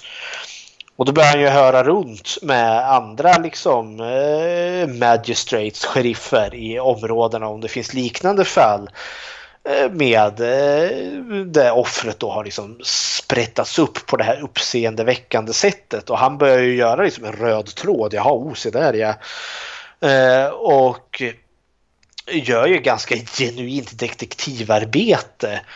Eh, och det som kommer åter är att så många berättar om den här mystiska vagabonden som har det här stora ärret över ena ansiktet och som talar sluddrigt och eh, luktar illa från eh, det här varet i örat. Eh, Och i slutändan där då, 97, så är det vid ett tillfälle då ett tilltänkt mordoffer faktiskt kommer undan. Eh, En kvinna vid namn eh, Marie eh, Eque, eller Equen, ja. Ursäkta mitt franska uttal. Kin. Equin. Kin. Kin, inte U. Kin. Kin, Equin, ja sak samma. Kin. Och hennes eh, och hennes son Fer- Ferdinand, Ferdinand eh, som då är sju år är på väg hem då han dyker upp där. Hon anar honom i ögonvrån. Och så kastar han sig på henne eh, för att eh, han ska väl förgripa sig på henne. Och hon börjar skrika och sonen börjar skrika och maken hör detta, Plantier som han heter, och springer ut. Och han är ganska liten och tanig men jävlar mig vad det är stridsstyrka i den här karln. Så han hoppar ju på Wachner där och liksom eh, pucklar och slår och sonen eh, Fernanad, eller Ferdinand, Ferdinand säger vi. kastar, sten, kastar stenar på dem och de skriker och de gapar och så hör ju grannarna det här. Och så kommer de ju utspringande och så i slutändan så är det en jävla folkmobb som liksom bara buntar ihop Josef Wachner där då. Så han ligger i en liten hög där och han spottar och svär och beter sig. Eh, och sen och det kommer ju den här Folke eh, Magistrate Forquette eh, till del. Att de har den här mannen med just det här väldigt uppseende utseendet. Och han tänker aha, vad har vi här nu? Eh, och eh, börjar liksom fråga, fråga honom. Eh, och i slutändan så erkänner ju han faktiskt att han har mördat de här 11 personerna. För han har lite tråkigt i fängelset där tycker han, eller i häktet. Och så blir det rättegång. Och han eh, förklarar ju sig. Nej, men han är oskyldig för han är ju sinnessjuk. För han var ju fri förra gången. Eh, för han bedömdes då som så, eh, så, eh, så sjuk när han begick det här mordförsöket på Louis. På Louise att han liksom inte kunde behållas eller vad heter det bedömas skyldig för sina handlingar. Och nu kör han det. Nej, precis. För det är ju ba ba bara för att man är dum i huvudet eller sjuk i huvudet så. Nej, men det är, jag, jag, jag får göra vad fan jag vill för jag är dum i huvudet. Ungefär. Han är ju sjuk. Han är ju, han hör ju saker. Han hör Gud som uppmanar honom till att göra saker och ting. Han är helt övertygad om sin, liksom sin renhet. Han har, han, han har en sån grandios bild av sig själv. Eh, så att det inte är klokt. Men alltså, han är rätt och slätt sjuk. Men jag tänker inte säga att han inte är så sjuk att han inte vet vad han håller på med. För han ligger ändå så lurpassar på folk och mördar folk och sen gömmer kropparna. Jag tänker ja, då vill han ju inte bli fångad. Lång historia kort. Han blir liksom ställd inför rättvisa. Eh, Lacassagne som är då den kriminologins den moderna kriminologins fader finns med i rättegången och vittnar emot honom med all sin samlade erfarenhet kring kriminella eh, och dess beteende och bedömer honom som nog, eh, nog är han vansinnig alltid men han vet nog eh, garanterat vad han har gjort. Josef Wachners eh, försvar var att han hade blivit biten av en rabiessmittad hund som hade förgiftat hans blod och det var därför det vart som det vart. Men det köpte man inte riktigt. Eh, Så kort och gott, han blir då dömd till döden och så blir han då giljotinerad. I slutändan så huvudet av med honom. Eh, den som känner att man skulle vilja eh, alltså, djupdyka i det här, för det här är ju verkligen bara liksom ett eh, axplock. Eh, En jättesammanfattning. Eh, Så kan jag dels rekommendera boken då, The Killer of Little Shepherds utav Douglas Starr. Eller så kan man lyssna på en podd som heter The Dark Histories. Där du, som du har eh, ett helt avsnitt då, tillägnad Josef Wachner och hans kriminella liv. Så, hepp! Det var min faktastund om Viva la är otäck historia där. Ja, var både tragisk och hemsk berättelse och framförallt hemska händelser. Mhm. Det är ju inte direkt sånt som man ser, eller ja, det händer säkert idag också, men Jo, man blir, eh, med skräckfilmsnördar som vi är, så blir vi lite smått, eh, vad ska man säga, immuna mot det. helt klart. Ja. Men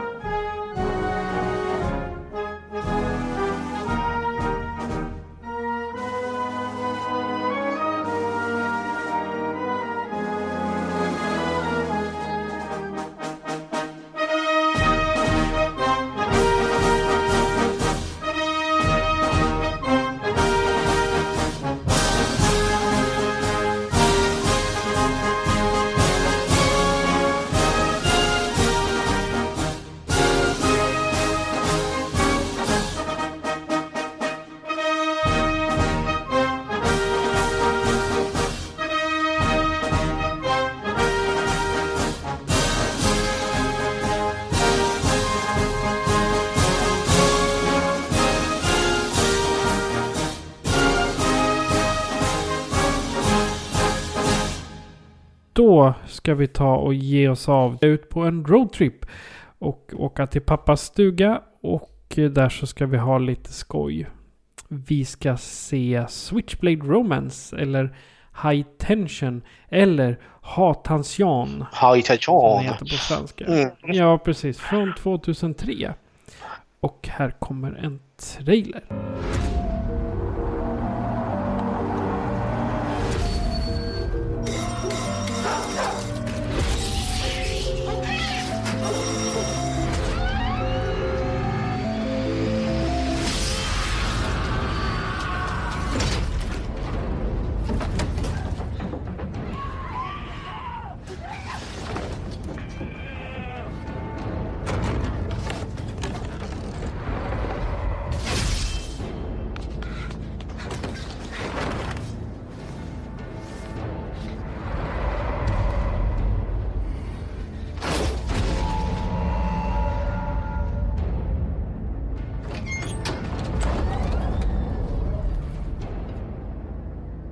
Vännerna Marie och Alex åker till föräldrarnas land för att plugga och ha det skönt. Men när skymningen faller så knackar helvetet på dörren. En hänsynslös inkräktare mördar Alex familj, tar Alex till fånga och det är nu upp till Marie att rädda henne från en blodig död. Men mördaren lyckas alltid vara steget före. Det är alltså plotten till eh, Switchblade Romance. Vi, vi kan kalla den Switchblade Romance nu. Så vet alla. Från 2003. Eh, vad är dina initiala tankar om Switchblade Romance? Switchblade Romance såg jag eh, ja, back in the days, kanske inte så långt ifrån när den kom. Och den är ju den den är ju extremt våldsam. Och det var det som stack ut, liksom våldet är så enormt grafiskt i den här filmen. Men sen är väl kanske den här filmen mest notoriskt känd för alla som har sett den. För att den har en sån sjuhelsikes twist som kommer i filmens slut. Som antingen hyller filmen till, som gör att du antingen älskar filmen eller hatar filmen. Eh, hipp som haver så vad man nu än tycker om den här notoriska tvisten så är det tror jag nästan att det kanske är mest därför den fortfarande är känd och lite av en snackis eh, fortfarande. Eh, åtminstone i skräcknördiga sammanhang. Eh, så twist bra eller dålig eh, så har den överlevt tack vare den. Men jag tänker, vi, vi, vi, vi spoilar ju som sagt filmerna och vi kommer att spoila twisten i den här också. Men jag tänker vi flaggar väldigt väl och väldigt noga innan den här twisten kommer. För det är verkligen make it or break it situation innan det händer. Eh, så att du inte får den här filmen spoilad om du inte vill få den spoilad. Kort och gott, jag var en av de som var helt tagen utav den här filmen. Jag eh, var jättefascinerad eh, och det var väl därför jag tyckte att vi skulle ha den på skräckfilmscirkeln. Det är en film som jag minns med eh, väldigt gillande och som jag lätt kan återvända till. Eh, väl värd att eh, se men jag kan förstå också om folk tycker att den är usch och fy. Så eh, ja, det är mina initiala tankar. Vad tycker du då? Jo. Eh, Switchblade Romance var en eh, vändning för mig. När vi, när vi såg den på skräckfilmscirkeln. För innan dess så hade det inte varit så blodigt. Eftersom eh, det var... Det var, var, det var typ inga filmer som inte var amerikanska. Utan eh, en, en tanke jag har som jag i stort sett har fått bevisat är att så fort man lämnar Hollywood eller svensk film så blir allting lite mera grafiskt. Man ska säga. För Switchblade Romance är ju en väldigt grafisk film. Och framförallt så är det väldigt mycket blod. Väldigt blodigt. Och i en amerikansk film så kan det vara grafiskt men fortfarande begränsat med blod. Mhm. Jag tänker som exempelvis VOS. Den är väldigt grafisk men det är inte så jättemycket blod. Det är där och sen eh, samtidigt som i, eh, ja men det kan man ta exempel i, i, eh, frank, i, i fransk film och eh, spansk film också för den delen.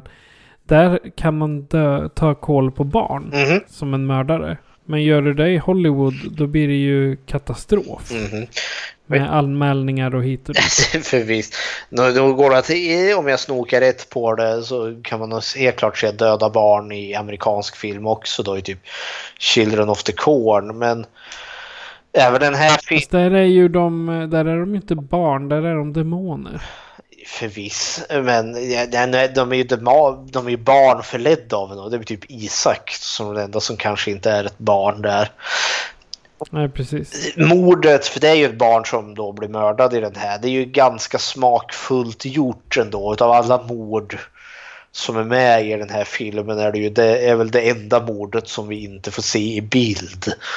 Vi får se det efteråt får vi ju se eh, vad som hände där. Men eh, alla andra mord får du ju se liksom i grafisk detalj när det händer.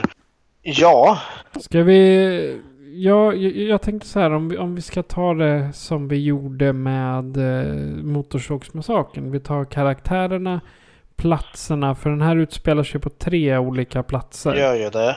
Och sen eh, twisten då. Mhm. En ganska bra planering. Ja, eh, vi, vi har ju inte så jättemycket karaktärer i den här egentligen. Och det är en av orsakerna till att jag tycker om den så mycket. Jajamensan, vi, vi, i, kort och gott egentligen så är det ju liksom de här två tjejerna och mördaren.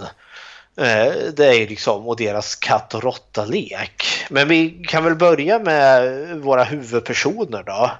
Marie och Alexa. Eller, eller Alex bara kallas hon ju också. Spelar Marie spelad av Cécilie de Francy. Ja, Cécile de, Cécile de France. Cécile de Francy, du är mycket bättre på att uttala än vad jag är. Och, och Alex, Jag har varit i Frankrike några ja, gånger. det där. Och Alex, eh, jag, jag törs inte ens uttala det där namnet. Maj, Majoen. Maj- Vilket roligt namn. Hon sticker ju ut för hon har ju varit gift med, med Lou Besson. Eh, filmregissören. Hon eh, vart ju ihop med honom när han, han var 32 och hon var typ 15 eller något sånt där. ja, men det är helt okej i Frankrike för du är byxmyndig vid 15 års ålder där. Eh, sen vart ju Lou Besson ihop med Mila Jovovich istället så ja, så gick det. Kanske lite mer passande hans ålder. Jajamensan. Men de här två personerna då.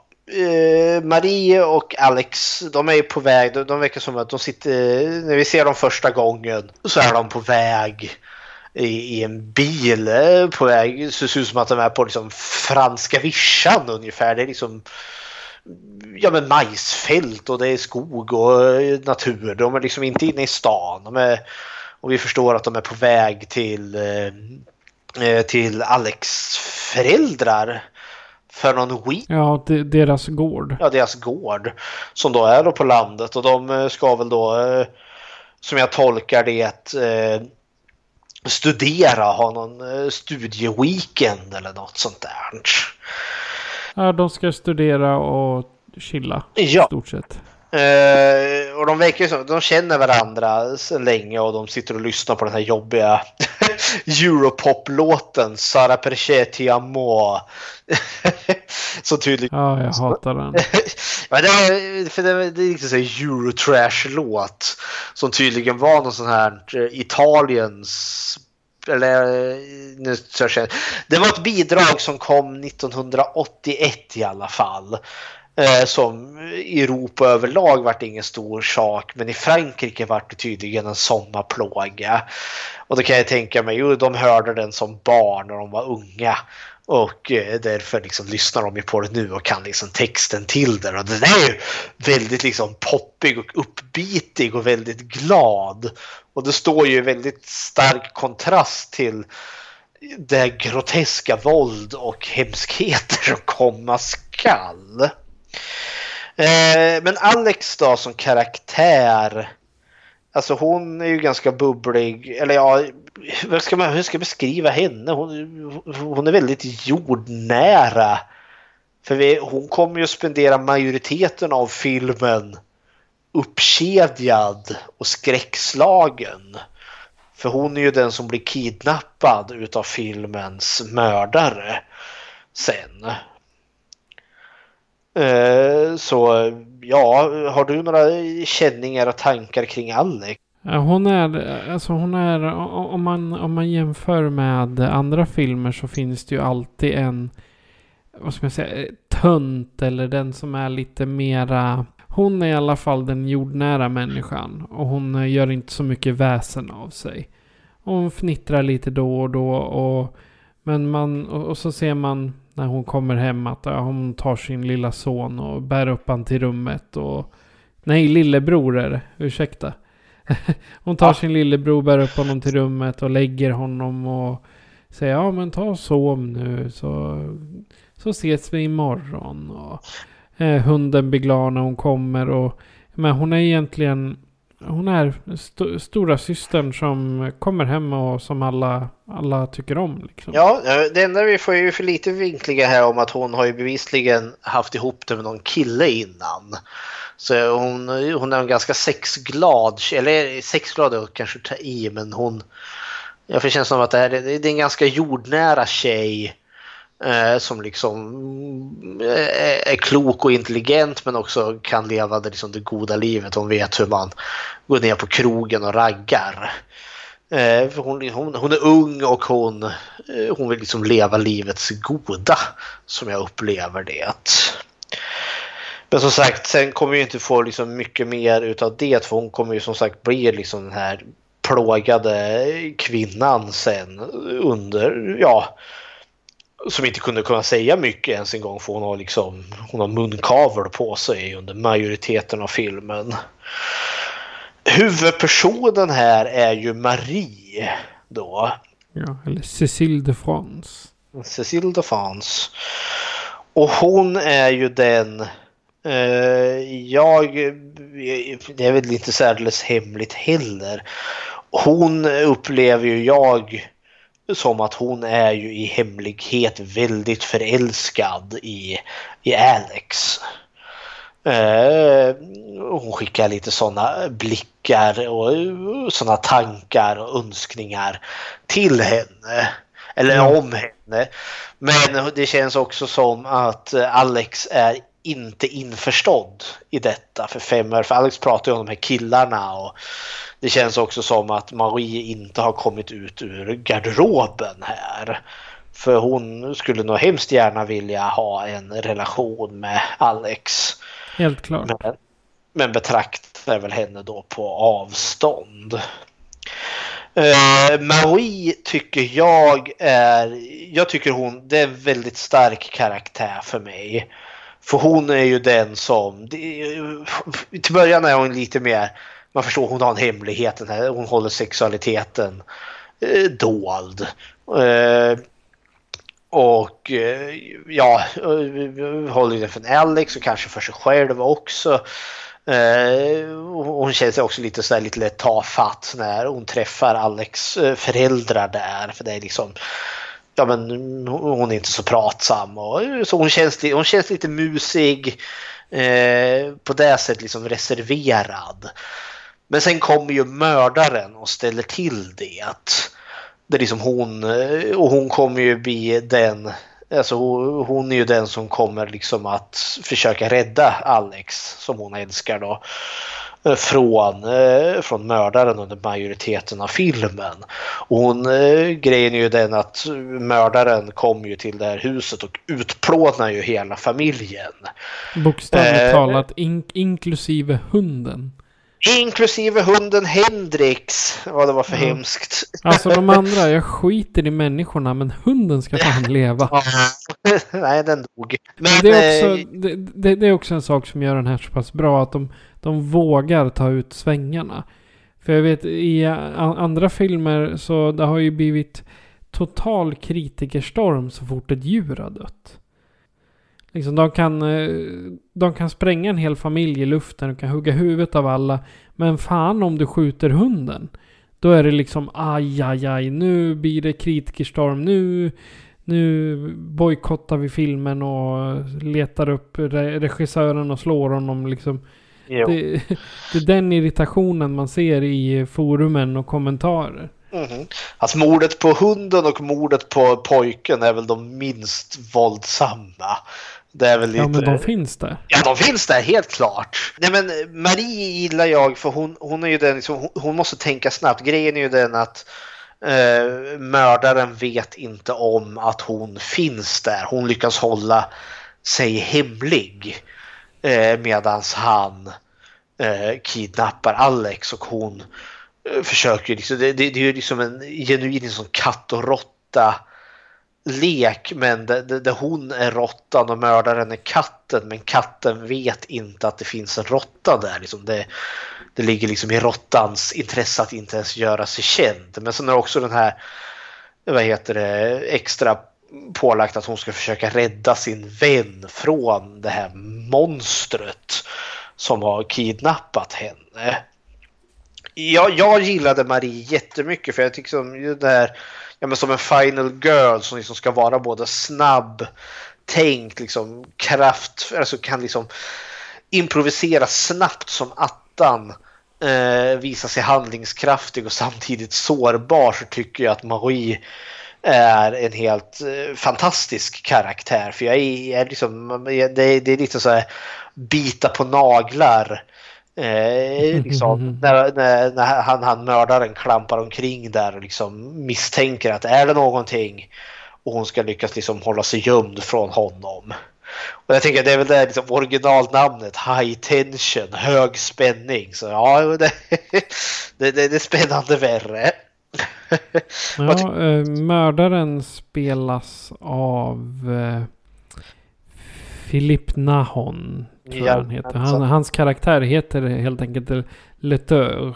Alltså mördaren. Ja, han har inget annat. Han Ja. behöver inte ha något annat namn heller. Nej, nej. Han har i stort sett bara gjort fransk tv. Ja, Jag kunde inte hitta någonting annat. Så han är en fransk skådespelare med franska Mm. Meriter. Ja, för mördaren, vi kan ju ändå gå till honom här nu.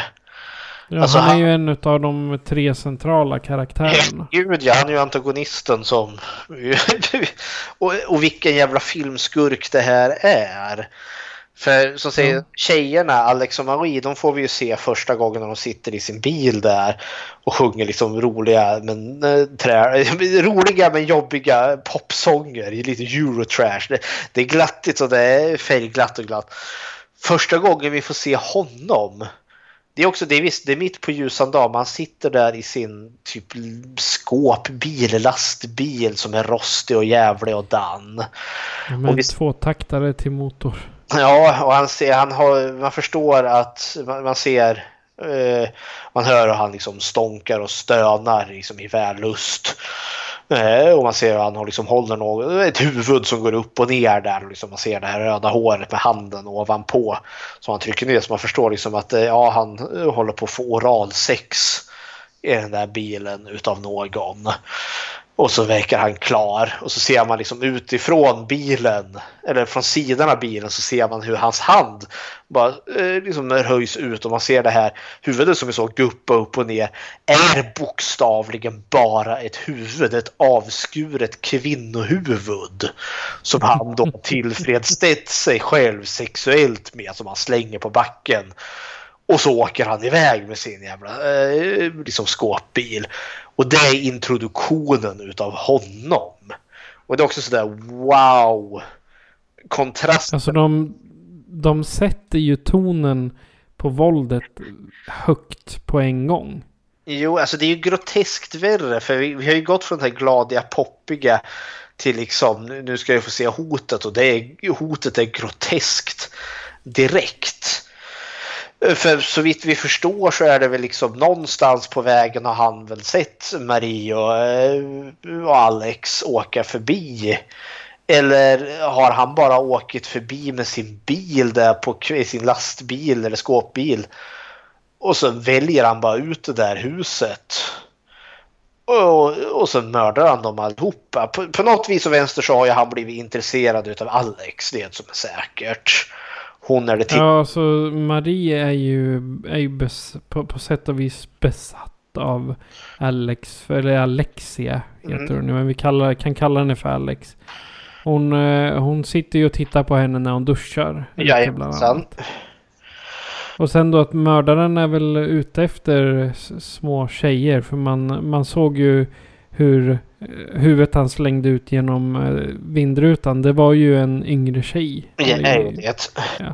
Ja, hon var väl kanske i 18-20 års åldern. Precis Jo. som Maria och Alexia ska vara. Vi får ju se inne i hans eh, lastbil sen. Eh, sitter det ju foton från, för han skär ju ut Alex eh, vad heter det, ansikte från något familjefoto där som han sätter upp på solskyddet där och där har han ju andra avskurna, eh, eller ja, andra foton på unga kvinnor så att vi förstått att han har ju gjort det här förr. Det är ju en seriemördare vi har att göra med här. Det är inte första gången. Nej. Men han kommer ju upp till huset där sent på natten och knackar på dörren.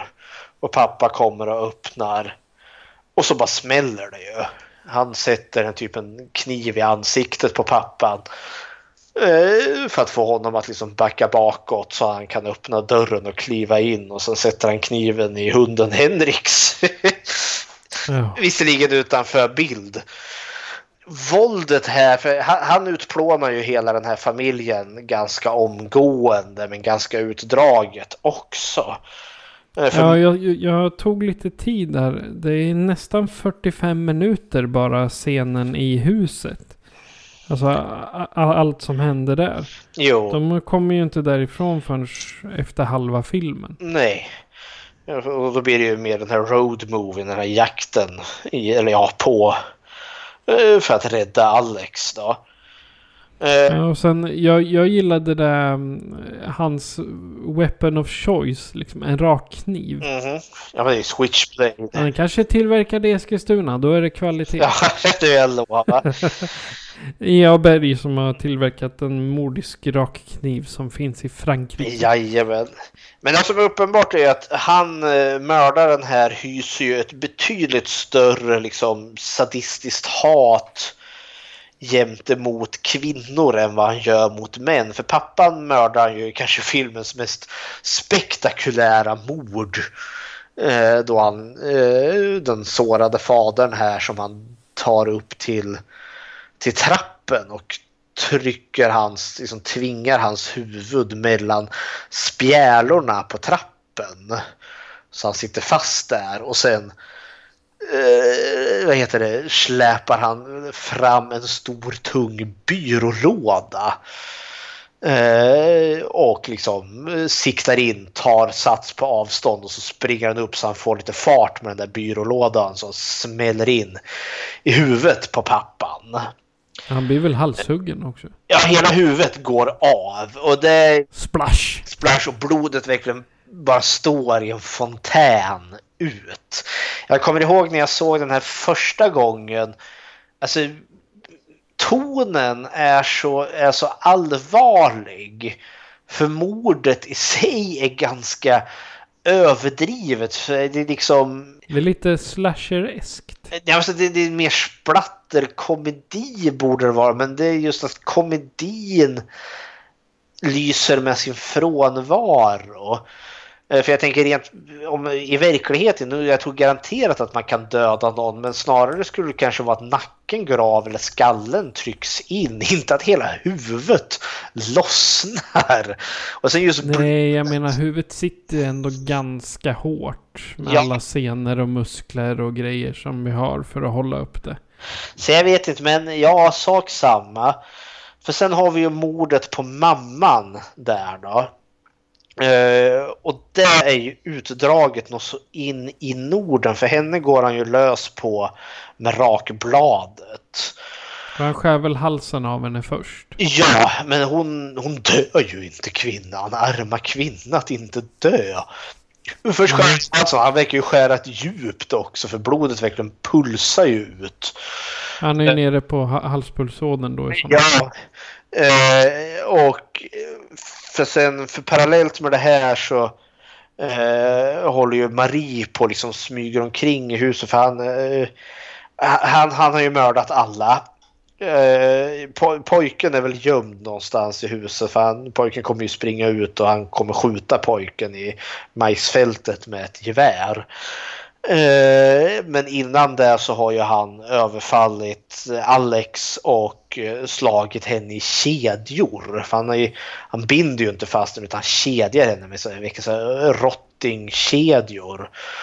Och har liksom satt någon kedja som spänner över hennes mun också. Eh, med någon plastbit som just täcker munnen för henne. Han har, liksom, han har buntat ihop henne, henne ska han ta med sig. Och parallellt där så håller ju Marie på, hon, hon, behöver, hon vill ringa polis. Och hon har hittat, hon är på övervåning och hon har en telefon. Alltså när hon behöver ett uttag till den här telefonen. liksom och springer omkring i, i huset där och försöker liksom så tyst som möjligt gömmer sig i garderober under sängar för att den här mördaren inte ska få fatt henne. Och hon kommer väl ihåg att den telefon hon har sett finns nere i köket på den nedersta våningen men då ska hon lyckas ta sig igenom huset utan att bli sedd eller hörd utav mördaren. Och det är där- det är då den här stackars kvinnan, den här stackars mamman som bara inte dör kommer ju upp där för eh, när hon är på väg ner där så möter hon ju mamman som kommer ut där blödande från halsen. Eh, och hör ju mördaren komma från övervåningen, gömmer sig i garderoben. Mamman ligger kvar där utanför och mördaren bara går lös på henne. Skär väl bokstavligen armen, eller ena armen, eller han kapar hennes hand vid typ armvecket ungefär. Ja, jag Och fattar fast- inte hur han lyckas med det. Ja men det Alltså, det borde ju ha tagit hur, länge, hur lång tid som helst med den där lilla kniven. Vad var det? Eskilstuna stål, så det är effektivt. ja, precis. Det är väl slipat i! För han håller, hugg... han håller ju verkligen på och karvar i henne. För vi ser hur blodet liksom sprutar eh, upp eh, mot den där garderoben och vi hör hur han liksom grymtar och liksom karvar och hur kött liksom och ben krossas. Och sen eh, ber han ju sig därifrån för han ska väl upp och hämta Alex och släpa ut henne till sin lastbil. Varpå hon Marie kryper ut och så får man ju se vad som är kvar utav moden där som ligger nu med ett gigantiskt hål i, i halsen och i armen eh, som är avskuren. Och så lever hon fortfarande och vi får liksom hennes ta ett andetag och den här armen kommer upp liksom, "Åh", liksom vädjandes. Och sen dör hon väl då tacksamt nog äntligen där. Ja, herregud. Eh, jag gillade verkligen det här. För det är ju märkligt nog, alltså det här är ju, om man nu ska tänka en klassisk slasherfilm. Så har vi ju liksom den sista akten är ju typ den här katt och råtta-jakten. Men här får vi katt och råtta-jakten redan i filmens början. Jag är så van vid att det här har vi liksom i filmens tredje akt. Men här har vi redan det i första akten. Eh, Och jag kan säga den här filmen tycker jag är mera delad på två. mhm. Två akter. Alltså en som är i huset och en som är i, rör, i rörelse. För de Ja. stannar ju aldrig riktigt upp där utan de åker från plats till plats. Ja, och jag gillar det för det, det är verkligen en utsatt situation. För hon, Marie ska ju försöka hjälpa Alex där. Eh, när han jagar pojken. För pojken springer ju ner skrikande så mördaren dundrar efter. Och då springer ju Marie upp där då där Alex sitter fastkedjad. Och hon kan ju liksom inte få upp, för det är det som är grejen, det är ju kedjor, det är ju inte rep. Hade det varit rep hade hon kanske kunnat sågat upp det med en kniv eller något. Hon kan ju inte och det var för mig en enormt effektfull scen, för då hör vi ju liksom hur pojken springer och skriker, skriker efter mamma där då. Och sen hör vi ju bara gevärsskottet. Och då förstår vi ju vad det är som har hänt. Och just hon eh, skådespelaren som eh, skådespelar Alex. Just det minspel hon gör där och då. Eh, fast kedjan med den där kedjan i munnen. Jag kan bara se hur liksom Ja, hon, hon, hon bevittnar nu sin lillebrors mord. Och hela henne liksom, hon är bara krossad där och då. Och, jag, och det, det, det berörde mig för det, var liksom, det kändes så vansinnigt jäkla äkta. Eh, sak där, det, det var en shout-out för, jag, för också då att skådespelet tycker jag är väldigt bra i den här. Jag tittade lite på, um, på IMDB och eh, det här med huset. Ja, Det är, om jag förstår det rätt så är den filmat i fyra olika hus. jaha okej. Samma, samma scener utspelar sig på fyra olika platser. Ja, ja. Men när de, eh, men de har inrett och eh, liksom inrett det för att det ska se ut som om det är på ett och samma ställe. Mm. Hela, hela filmen spelas ju in i Rumänien. Ja, Men eh, sen... eh, Och, och, och va- varför ska de till Rumänien för att spela in en film som är i Frankrike? Ja, men det är ju Det budgetskäl. känns- Det är billigare att spela Ja. in i Rumänien än vad att göra i Frankrike. Och det här är ju Ja, precis. Alexandra Aja är ju regissören här och han har ju gjort väldigt Ja. mycket bra efter det här. Eh, Ja. Det här är ju Den, en den, tanken är att den skulle spelas, uh, utspela sig i södra Frankrike. Mhm.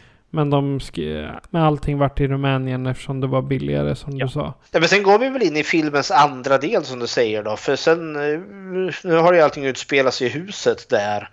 Eh, Och sen Mm. blir det ju som filmen i rörelse. För Alex är ju i mördarens lastbil. Och Marie har ju gömt sig i den här för att försöka eh, hjälpa henne och har ju då eh, ofrivilligt blivit fast i mördarens lastbil också. För hela än så länge så vet ju faktiskt han inte om att hon finns där. Och det är ju ett spänningsmoment som står härliga till. Ja. För det gillade jag också något sånt här, för när, när hon väl ligger, när Alex finns i lastbilen där så ser man ju liksom, man ser ju klösmärkena i, i, eh, i metallen eh, och vi ser blodet på, på golvet och på väggarna. Eh, och Marie ska försöka trösta Alex liksom, och säger hon att ja, de Eh, alla andra var, var ensamma, nu är vi är två. Eh, jag gillade just den eh, liksom, repliken. Liksom, för, hon förstår liksom allvaret i situationen här. Men kan liksom trösta henne. De andra tjejerna var ensamma men de är två så hon ska kunna eh, hon ska rädda Alex. Ja. Det jag reagerade på där vid, vid ett tillfälle är att hon har ju faktiskt nycklarna till kedjorna. Men hon använder dem inte för hon ska springa iväg och rädda någon. Eller ringa polisen. När har hon nycklarna? Där eh, när de är i bilen.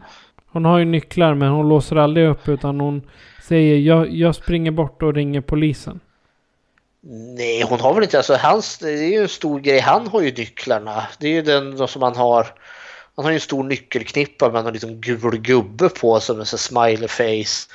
Som han har alla nycklar på. Men han har ju bilnycklarna där. Han kan inte, hon kan inte ha nycklarna för då hade inte han kunnat starta Men- bilen. Vad var det jag tyckte som såg ut som nycklar då? Var det den kniven hon tog för att försöka dyrka upp då? Ja, för några nycklar hade hon aldrig. De, tar, de får hon Nej, då, är det ju... jag, jag, är jag som har, som har missuppfattat det då. Ja, det vill jag lova, för nycklarna får hon ju i slutet efter att hon har besegrat mördaren. Då kan hon ju befria stackars Alex. Ja, just det. Just det. Mhm. Jag sa också Och att sen eh, tittade jag den här nyckelringen. Det är någon typ av företagslogga. Jaha, ja, ja, ja, för han, För, mö- mördaren har ju en likadan på ryggen. ja, för han är ju... Samma För jag, jag har inte riktigt pratat om utseendet på mördaren. För han som spelar mördaren, eh, han, han är obehaglig. För han är liksom det är en Ja. man i en, eh, en ganska stor man. Eh, Vad kan han vara i typ 50-årsåldern tolkar jag det som. Han är ganska bred, alltså liksom, han är inte muskulös. Han är grov. Han är grov, han känns som en grovarbetare.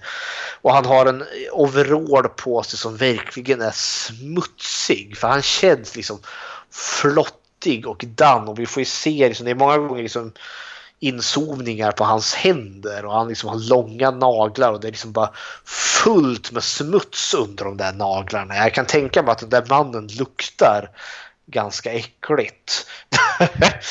Ja, och vad jag, vad jag förstår så är han någon form av eh, trädgårdsmästare eller har ett trädgårdsmästeri eller vad man ska säga. Att det är Ja.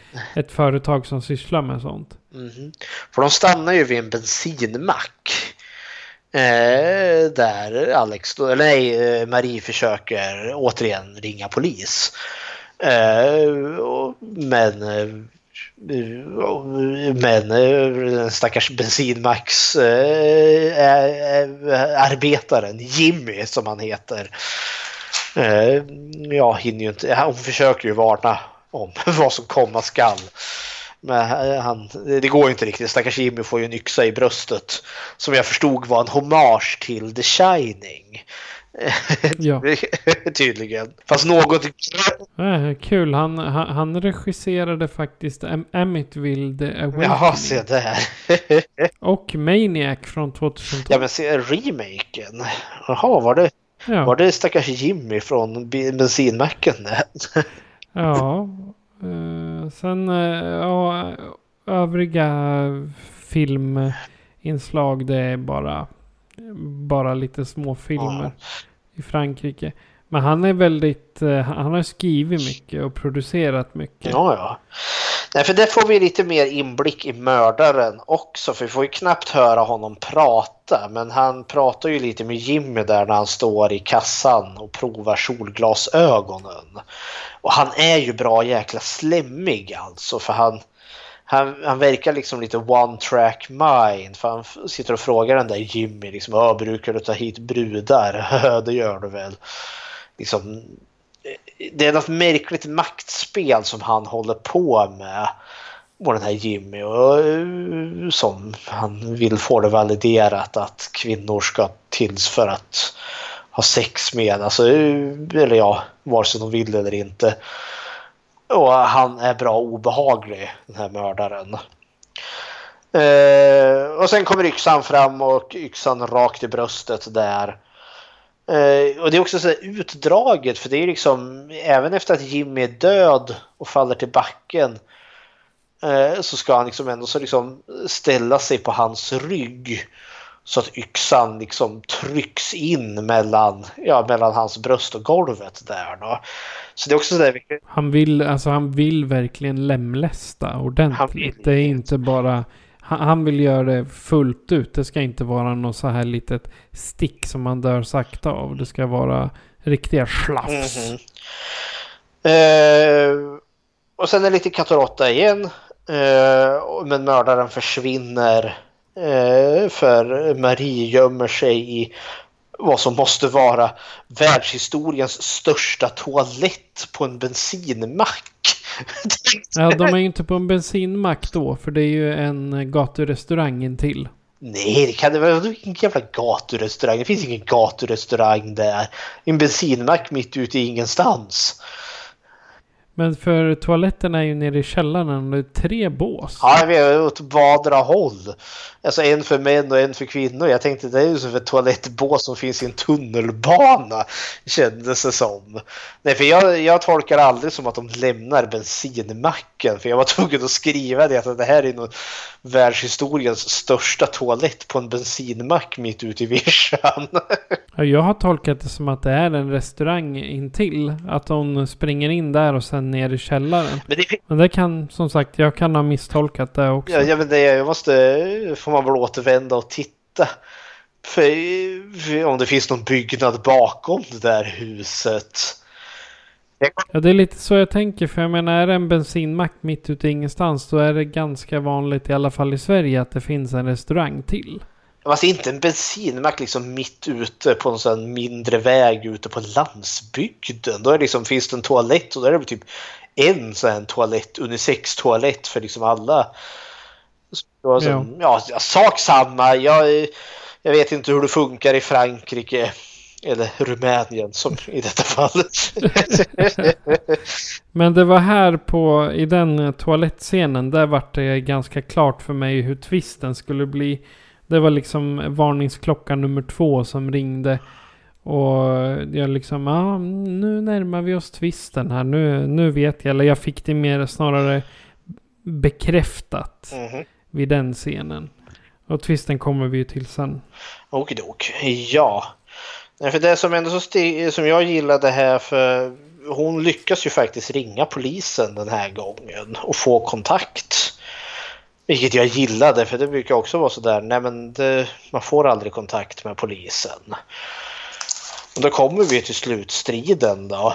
Eh, Ja, men sen som i, som i alla andra skräckfilmer så polisen tror ju inte henne. Det, men det är också så det, för det är ju verkligen en akutartad situation. Hon kan ju inte riktigt ge adressen heller där hon befinner sig. För grejen är också det att han åker ju iväg. Eh, och hon har ju liksom, hon måste ju hitta någonting som hon kan följa efter innan han försvinner i mörkret. Eh, och så jag kan förstå att hon är stressad också. Hon är liksom ingen, hon är på en bensinmack. Ja okej, vilken bensinmack? För det, det kan jag ju förstå att polisen också behöver få reda på liksom, vilken bensinmack befinner vi oss på. jag kan liksom inte säga det finns en bensinmack någonstans i Frankrike. Där har det skett ett mord. Ja men då så, då vet jag exakt vart det är. Vi kommer. Men vi kommer ju till filmens slutstrid. Hon kör ju ifatt honom. Hon tar ju Jimmys bil där. Och så kommer ju liksom Eh, den här gången, nu vet han ju för han har ju listat ut eh, vid det här tillfället att hon, han är förföljd. Eh, och har ju gillrat en fälla för henne. Och det slutar ju liksom med en stor, eller ja, stor, det slutar med en slutstrid i något övergivet eh, växthus ser det ut som. Där hon, Ja, jag tänkte det när man kommer upp till de här växthusen och det. Ska det vara någon form av typ mördarens lya? Eller? nej jag tror bara han, Alltså, som Jason har och eh, Michael Myers har ett litet rum där de går och gömmer sig när de inte är ute och mördar folk. nej jag tror Jag, jag tänkte mer att det kan vara som mördarens lya liksom. Att det är dit han tar tjejerna och så gör han det han ska med dem och så är det bra sen. Nej, jag tror, det tror han gör i lastbilen. Eh, jag tror det var en slump. Han vet att hon... Han har listat ut det någonstans i toalettscenen där att han är förföljd. Och han har gillrat en fälla för henne för att få bort henne från stora vägen. Det, det var en slump egentligen. Jag tror inte det där är mördarens lya. Han har någon sliskig lägenhet någonstans där han bor. Eh, Ja, det jag tycker det är, är lite... Ännu en varningsklocka för min del var hur fasen kan en mopedbil köra i fatt? Jag, tror, jag vet inte om det är en Mustang hon tar, men det är en snabb bil i alla fall. Och hur fasen hinner han ikapp med den lilla mopeden eller lilla lastbilen? För hon kör ju ändå ganska fort. Jo förvisso, men hon vill ju inte köra ifrån honom för han har ju Alex i, i, i bilen. Ja, precis. Men helt plötsligt är han ju borta.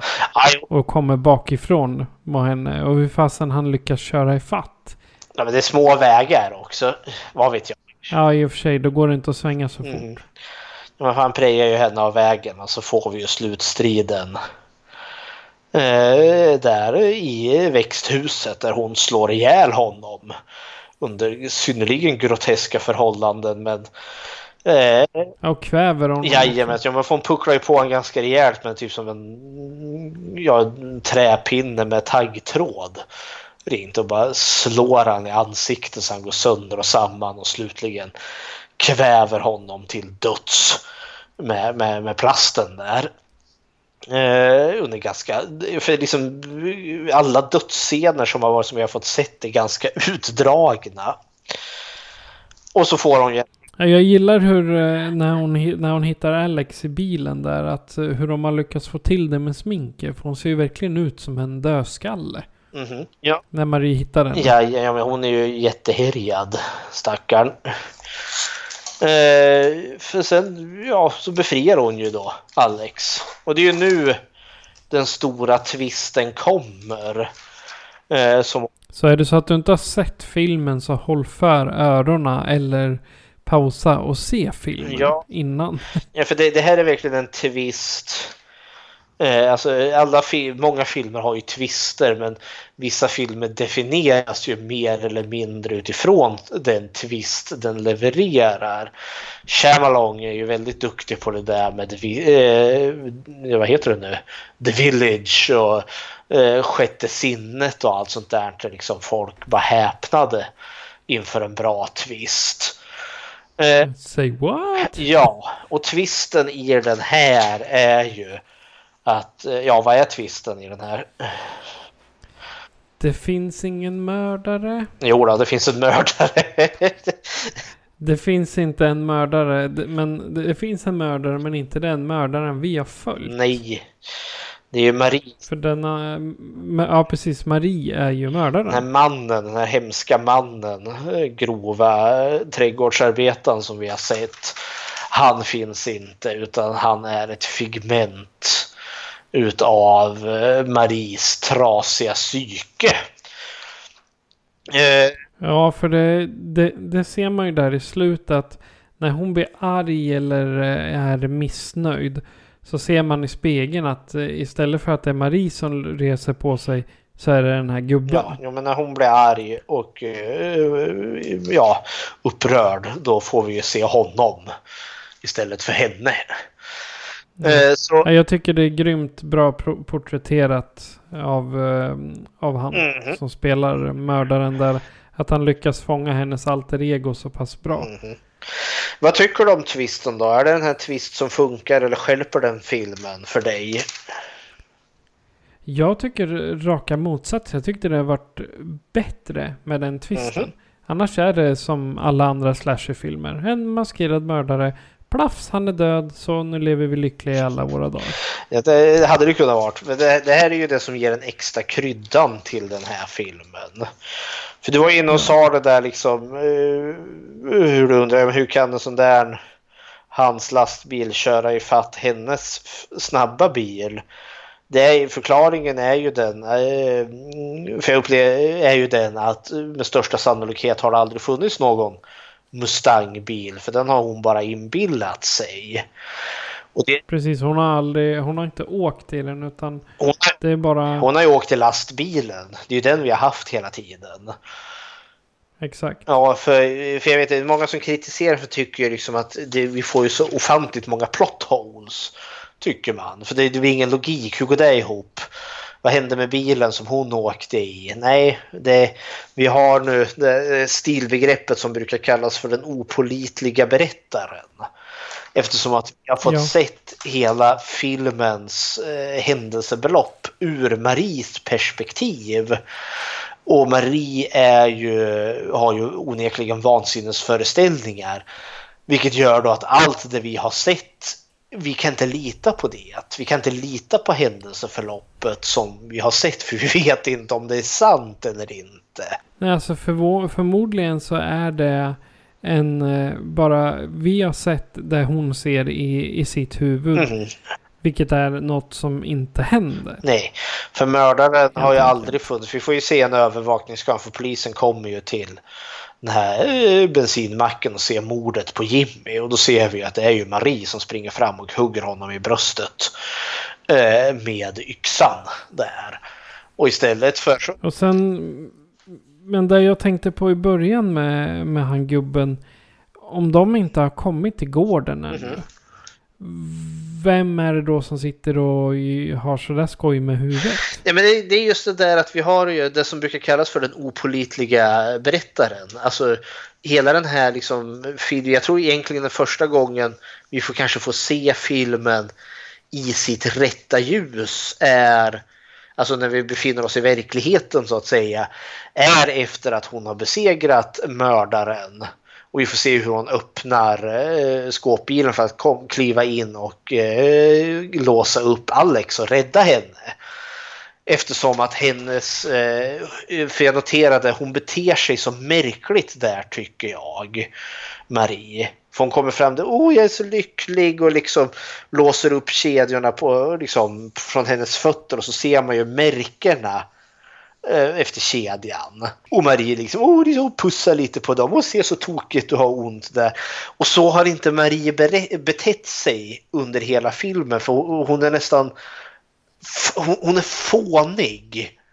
Som jag upplever det när hon ska befria eh, Alex där. Innan har jag liksom sett henne som väldigt kompetent hela filmen. Men det är ju också för att det är den bilden som hon ser sig själv. Allt vi har sett från filmens början fram tills och med att hon då ska befria Alex i slutet kan inte vi lita på för det är sett ur hennes perspektiv. För en annan grej också det där det här huvudet som han satt och hade sex med. Jag tycker ju det huvudet ser väldigt mycket ut som Alex huvud. Eh, Säkert. Ja, så liksom. Ja, och för min del funkar det jätteväl. Jag kan förstå att folk irriterar sig vansinnigt för att man får de här luckorna. Hur, vad hände med...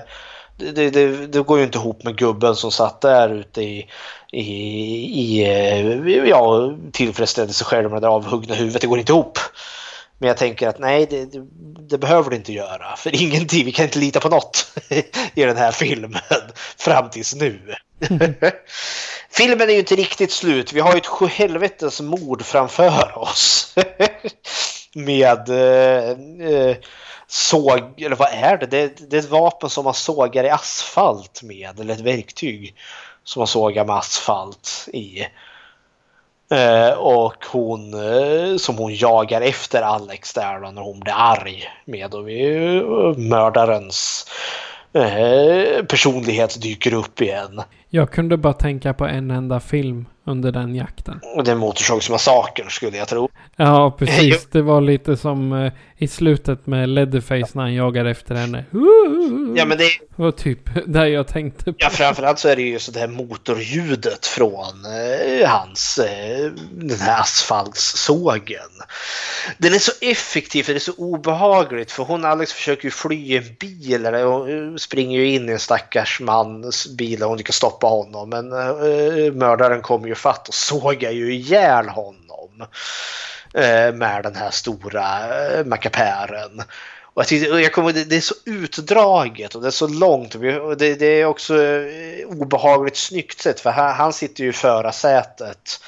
Och så såg ju den här mördaren in genom fönstret. Och vi ser ju som hur liksom touchar liksom hans bröst. Det är inte så liksom vi ser hur de bara sågar in i hans kropp och klyver honom i två.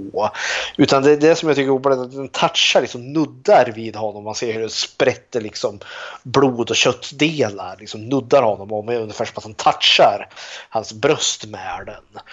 Och det tyckte jag var, eh, gav mig mer obehag än att liksom om, den hade liksom, om hon hade bara sågat huvudet av honom där och då. Ja, kära någon, men eh, hon, hon blir ju besegrad i slutändan. En kofot, återigen det här. Där man får väl köra att det är en fot, för hon besegrar ju Marie med att hugga henne eller spetsa henne rakt igenom med en kofot. Jag tänker man, man, man spetsar inte en människa rakt igenom ett trubbigt instrument. Ja, det beror ju på vart tyngden ligger. Jo, förvisso, men stackars Alex som terroriserad en hel natt, eh, skadad och svag. Jag har svårt att se att hon kan mustra upp den kraften och bara spetsa henne rakt igenom. men det leder till vad jag också tycker är hur den här filmens, eh, för mig, kusligaste scen. För det slutar med att vi får se Eh, Marie sitter eh, i, på ett mentalsjukhus tolkar jag det som i typ eh, tvångströja. Men tvångströjan är inte fastbunden så hon har liksom armarna hängande släpandes. Och så står Alex på andra sidan utav en sån tvåvägs eh, spegel så att hon kan se Marie men Marie kan inte se henne. Och så frågar hon, är, är det säkert att hon inte kan se mig? Ja, det är säkert. Och så tittar Marie upp och bara förstår att Alex är där och liksom sträcker ut armarna mot henne och så bara slutar filmen. det tyckte jag var... Ja, hon, sitter ju, hon sitter ju fast i Ja, britsen. jag tyckte jag... Hon har eh, hon är fast, fastbojad. Ja, ja, för det var en sjukt obehaglig scen. För mig funkar den här filmen och den här vart ju också lite startskottet på det som kallades för den franska eh, den Revolutionen? Nej då, inte den franska revolutionen. Den franska nya extrema filmvågen. För det kom ju liksom ett x antal franska filmer här som verkligen levererade i det groteska.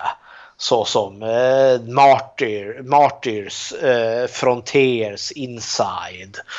Eh, och den här är väl lite mer eller mindre liksom startskottet till det. Och framför allt så är det ju startskottet för regissören Alexandra Ayas eh, filmkarriär. För han blir ju uppplockad utav Amerika sen. Eh, utav Hollywood. Och han gör ju remaken till Hills Have Eyes. Vilket är en väldigt bra remake tycker jag. Och han gör ju Där kan jag bara hålla Ja, med. och han gör ju även också den här Mirrors. Eh, Som var väl helt okej. Han gjorde Piranha 3D också, vilket var fun. och han gjorde den här Ho- Okej. Horns med eh, Daniel Radcliffe, det tyckte jag var sådär. Men han gjorde ju också den här Crawl som kom förra året om de här krokodilerna som eh, härjar lös i ett hus. Vilket eh, jag inte har sett ännu men som jag hemskt gärna vill se och har hört mycket gott om. Ja. Ja. Slutord över den här. Jag tycker att den här filmen är väldigt väl att se men den är också i det mest extremaste laget. Och den har en sjuhelsikes twist som jag verkligen kan förstå om folk eh, kan tycka är helt eh, sopig och att man avskyr filmen för det. Personligen tycker jag att eh, det bara höjer film. Mm, ja, jag tycker då att den här filmen är... Det, det fick, fick upp mina ögon för europeisk skräckfilm. För innan så var jag mycket för det här med slasherfilm eller remakes på amerikanska filmer. Men när jag väl såg Switchblade Romance så kom det liksom... Jag måste leta mera i Europa. Och mycket riktigt då, då stötte jag ju på filmer som REC, Mhm. eh, Switchblade Romance. Det finns x antal ifrån Tyskland som är blodiga de också. Eh, Bara för det här kommer jag inte på något namn. Italien har också en riktigt eh, slafsiga filmer. Mhm. Men eh, framförallt då så spansk och fransk skräckfilm har jag funnit att de har det våldet jag vill ha. Och den, den mängden blod och, och sen framförallt att de inte att de vågar ta ut svängarna. Det, liksom, det är okej att skjuta ett barn på film eller det är okej att ta, ta koll på ett av djuren. Liksom, det, det gör det jätteobehagligt men det gör det också till en bra egentänkande skräckfilm. Det är väl också det att man är så van vid den typiska filmstrukturen som en amerikansk film har. Och det, Precis. det kan man ju komma ifrån då liksom, ja, när man kommer till en film, en film utanför Amerika. Jag menar, det upp- upplevde jag bara liksom redan i förra när vi kollade på film från Kanada att grannlandet också har sitt. Vi har inte de här typiska eh, moralen som kanske finns i, ja men Slampan blir dödad först som i en amerikansk film. Eh, men vad kan man tycka om det då? Eh, jag, eh, om, om man nu ska tycka eh, om, eh, om Marie då, som då är den här lesbiska personen. Eh, upplever du den här filmen homofobisk i och med att det är hon som är mördaren? Alltså det här med sexualiteten och och huruvida hon är lesbisk eller ej. Det är ganska sekundärt och det tänkte inte jag på förrän långt efter jag hade sett färdigt filmen och bearbetat händelserna. Jag menar, so what liksom. Det, vi lever i, i tider nu när du får tycka om vem du vill och du får... Ja, men eh, alltså att just hennes sexualitet, det, det anser inte jag, eller jag känner inte att det har någonting med själva slutet, början eller mitten att göra. Jag, jag tolkar det. Hon är bara kär i, i Marie och sen eh, har hon sitt sätt att uttrycka det på. Ja, nej men jag upplever inte den här filmen homofobisk heller. Eftersom att eh, ja, det är ganska uppenbart att Maria är lesbisk eller åtminstone förälskad i Alex där. Eh, Och hon eh, hon porträtteras ju genom hela filmen väldigt sympatisk och väldigt handlingskraftig. Och Hon är nästan lite maskulin. Ja, dels det. Hon får ju verkligen kämpa och slita. Sen är det ju twisten just att det är hon som är skurken. Eh, och eh, att det är med största sannolikhet just hennes liksom kärlek till Alex som är den utlösande faktorn till varför den här massaken sker. Hon ska ha Alex för sig själv men hon känns så jäkla sjuk så att jo, jag, jag vet inte om hon själv ens förstår. Det, det känns inte riktigt som att, att hon är ond på grund av att hon är lesbisk utan hon, hon är bara helt vansinnig egentligen. Så Hon är bara ond för att hon är ond. Ja, nej, men hon, hon är så sjuk som en sjuk människa kan bli. Eh, så eh, nej, eh, jag, jag tycker den här är ja, underhållande. Du sa, Två tummar du upp. sa, jag är nyfiken här, du sa att i, eh, vad var det, på toaletten? Eh, Den här bil, bilmekanikens största toal- toalett. Eh, Ja, precis. att där förstod du vad twisten eller började få känningar om twisten. Då är Ja. jag nyfiken på vad var det som gave it away? Han hittar ju aldrig henne. Nej, det, Inne på toaletten. nej det gör han inte. Han, är, han hittar henne aldrig där men lik förbannat så går han in i själva lokalen. Och helt plötsligt hittar de fram ur ett bås. Där, menar, vart skulle han annars titta? Han tittar i alla båsen. Det är, ibland, det är ju så här skräckfilmsstandard att du går igenom alla båsen. Men skulle han då glömma bort henne bara för att han inte öppnar ett bås? Nej, Nej, för när han kommer ner där, då försvinner alla handlingskraft. Han gör liksom ingenting. Han går bara ner och så vänder mm, jag tolkar det ju som hur filmen försöker finta oss där. För hon, där tolkar jag det som att han listade ut att han är förföljd.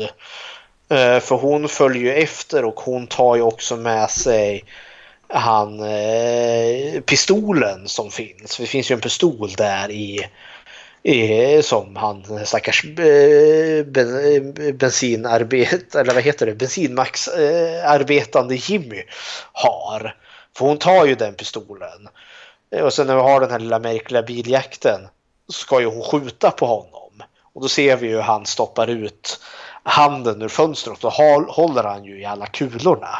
Och så släpper han ju dem.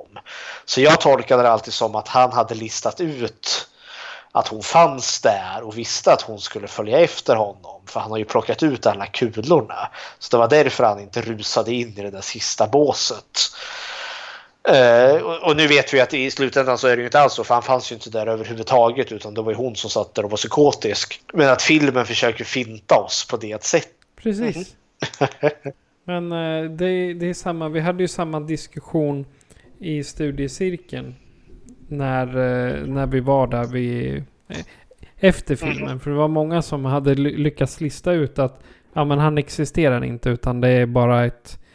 En... eh, Ja, det är hennes vansinne som går runt och mördar folk och som ser lite läskig ut liksom. Jajamensan.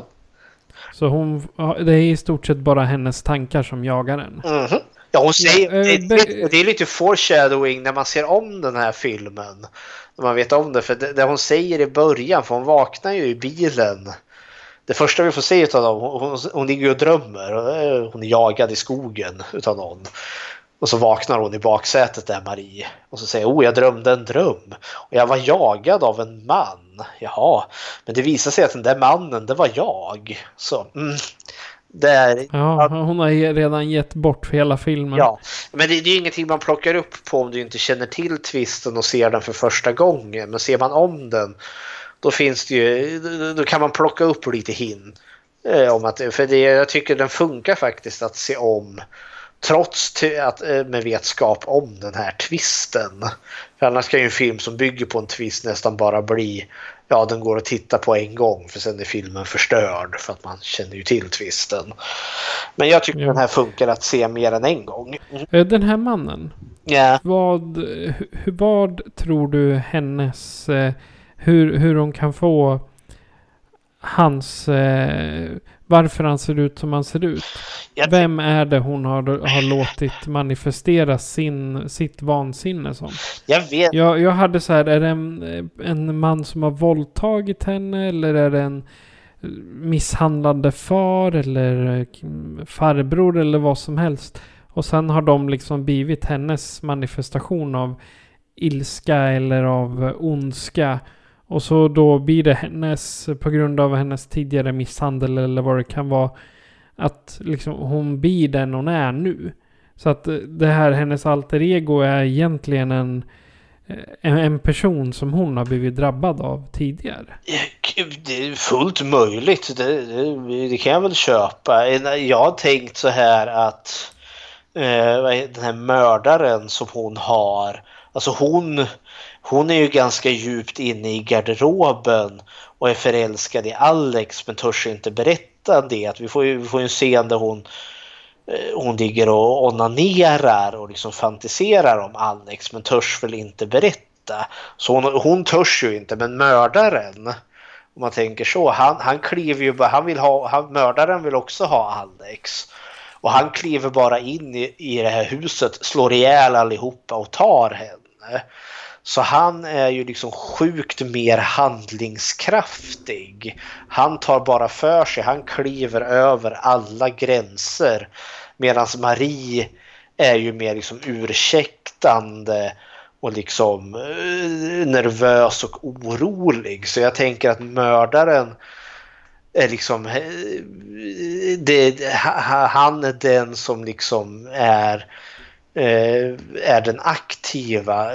Han har, det låter fel, eh, han har den handlingskraft som hon önskar, det mod som, han, som hon önskar att hon hade att kunna leva öppet och äkta. Men istället då manifesterar hon det här monstret som bara liksom tar det han vill ha. Så tänker jag. Ja. Uh, Bechteltestet på den här, vad skulle det komma fram till? Ja, det, det är ett ja rakt igenom. Som alltså, Det var väldigt enkelt. det är väldigt enkelt. Eh, Som sagt, Bechtel är ju den här eh, de här tre frågorna eh, om eh, hur kvinnor porträtteras på film. Eftersom att det brukar så vara så ofördelaktigt mycket till männens fördel. Eh, Medan eh, tesen jag har är ju att skräckfilmer tillhör ju det här undantaget. Du får allt som oftast mer ja än nej på Bechteltestet. Okej, de tre frågorna. Finns det mer? Eh, finns det två namngivna kvinnor? Träffar de någonsin varandra? Eh, och om de träffar varandra talar de om någonting annat än män. Och ja, vi har ju Marie och Alex. De träffar varandra redan i början utav filmen. Eh, de pratar med varandra, så ja. Och pratar de om något annat än män. I början pratar de ju visserligen om Alex pojkvän där. Men sen har vi ju liksom under resten av filmen så pratar de ju liksom dels eh, om studierna, om att eh, röka, om att dricka och sen försöker hon liksom trösta henne i seriemördarens bil där. Ja, och sen i slutet också där Alex liksom bara skriker åt Marie att hon är dum i huvudet och har mördat hela hennes familj. Så, ja, den klarar Bechteltestet med flygande falang. Det var Switchblade Romance eller Hot Tension eller Hot Tension. Nu lät jag som High te- inte hot tension, high tension. en... Okej, high ten- Hot Tension. Det kanske är den eh, erotiska eh, spin-offen det. Porrfilmsparodin. Ja, precis. ja. Men om du som lyssnare har något att berätta om eller har en åsikt om filmerna vi pratar om kan du göra så här för att kontakta oss. Skräckfilmscirkeln presenteras av Patrik Norén och Fredrik Rosengren. Besök skräckfilmscirkeln.com för att se hur du kan kontakta oss, var du kan följa oss och hur du kan stödja oss. Lämna gärna ett betyg på iTunes, Spotify eller Podbean så att fler kan njuta av våra diskussioner. Tack för att du lyssnar! Och Fredrik, det var fransk skräckfilm. Men vad ser vi nästa gång? Nu går vi bakåt i tiden så ska vi se stumfilm. Är temat och vi ska se den eh, då baserad på Selma Lagerlöfs berättelse Körkaren. Så då blir det svensk stumfilm till råga på allt. Och jag ska säga att körkaren finns faktiskt i sin helhet på YouTube. Mm. Det är ganska skönt. Så det är ingenting, vill man hyra den eller köpa den så är det helt okej. De brukar, den brukar finnas på eh, biblioteken om inte annat. För det brukar vara så allmän gods. Ja, precis. Ja, det är frågan är om inte den ligger i Open... eh, Vad, vad heter den nu då? Öppna arkivet. Öppna arkiv, ja precis. Men eh, jag, är- jag är inte säker på det. Så det men eh, den, den finns säkert i bra kvalitet på, på något bibliotek eller så. Mhm. Har, har du blivit klokare på franskt nu? Alltså franska efter att ha sett den här filmen? Jag vet att merd betyder väl skit. Okej, japp. eh. Men vi har bara kvar att säga att eh, jag heter Patrik. Och jag heter Fredrik. Au revoir. Du har lyssnat på Skräckfilmscirkeln. Adjö.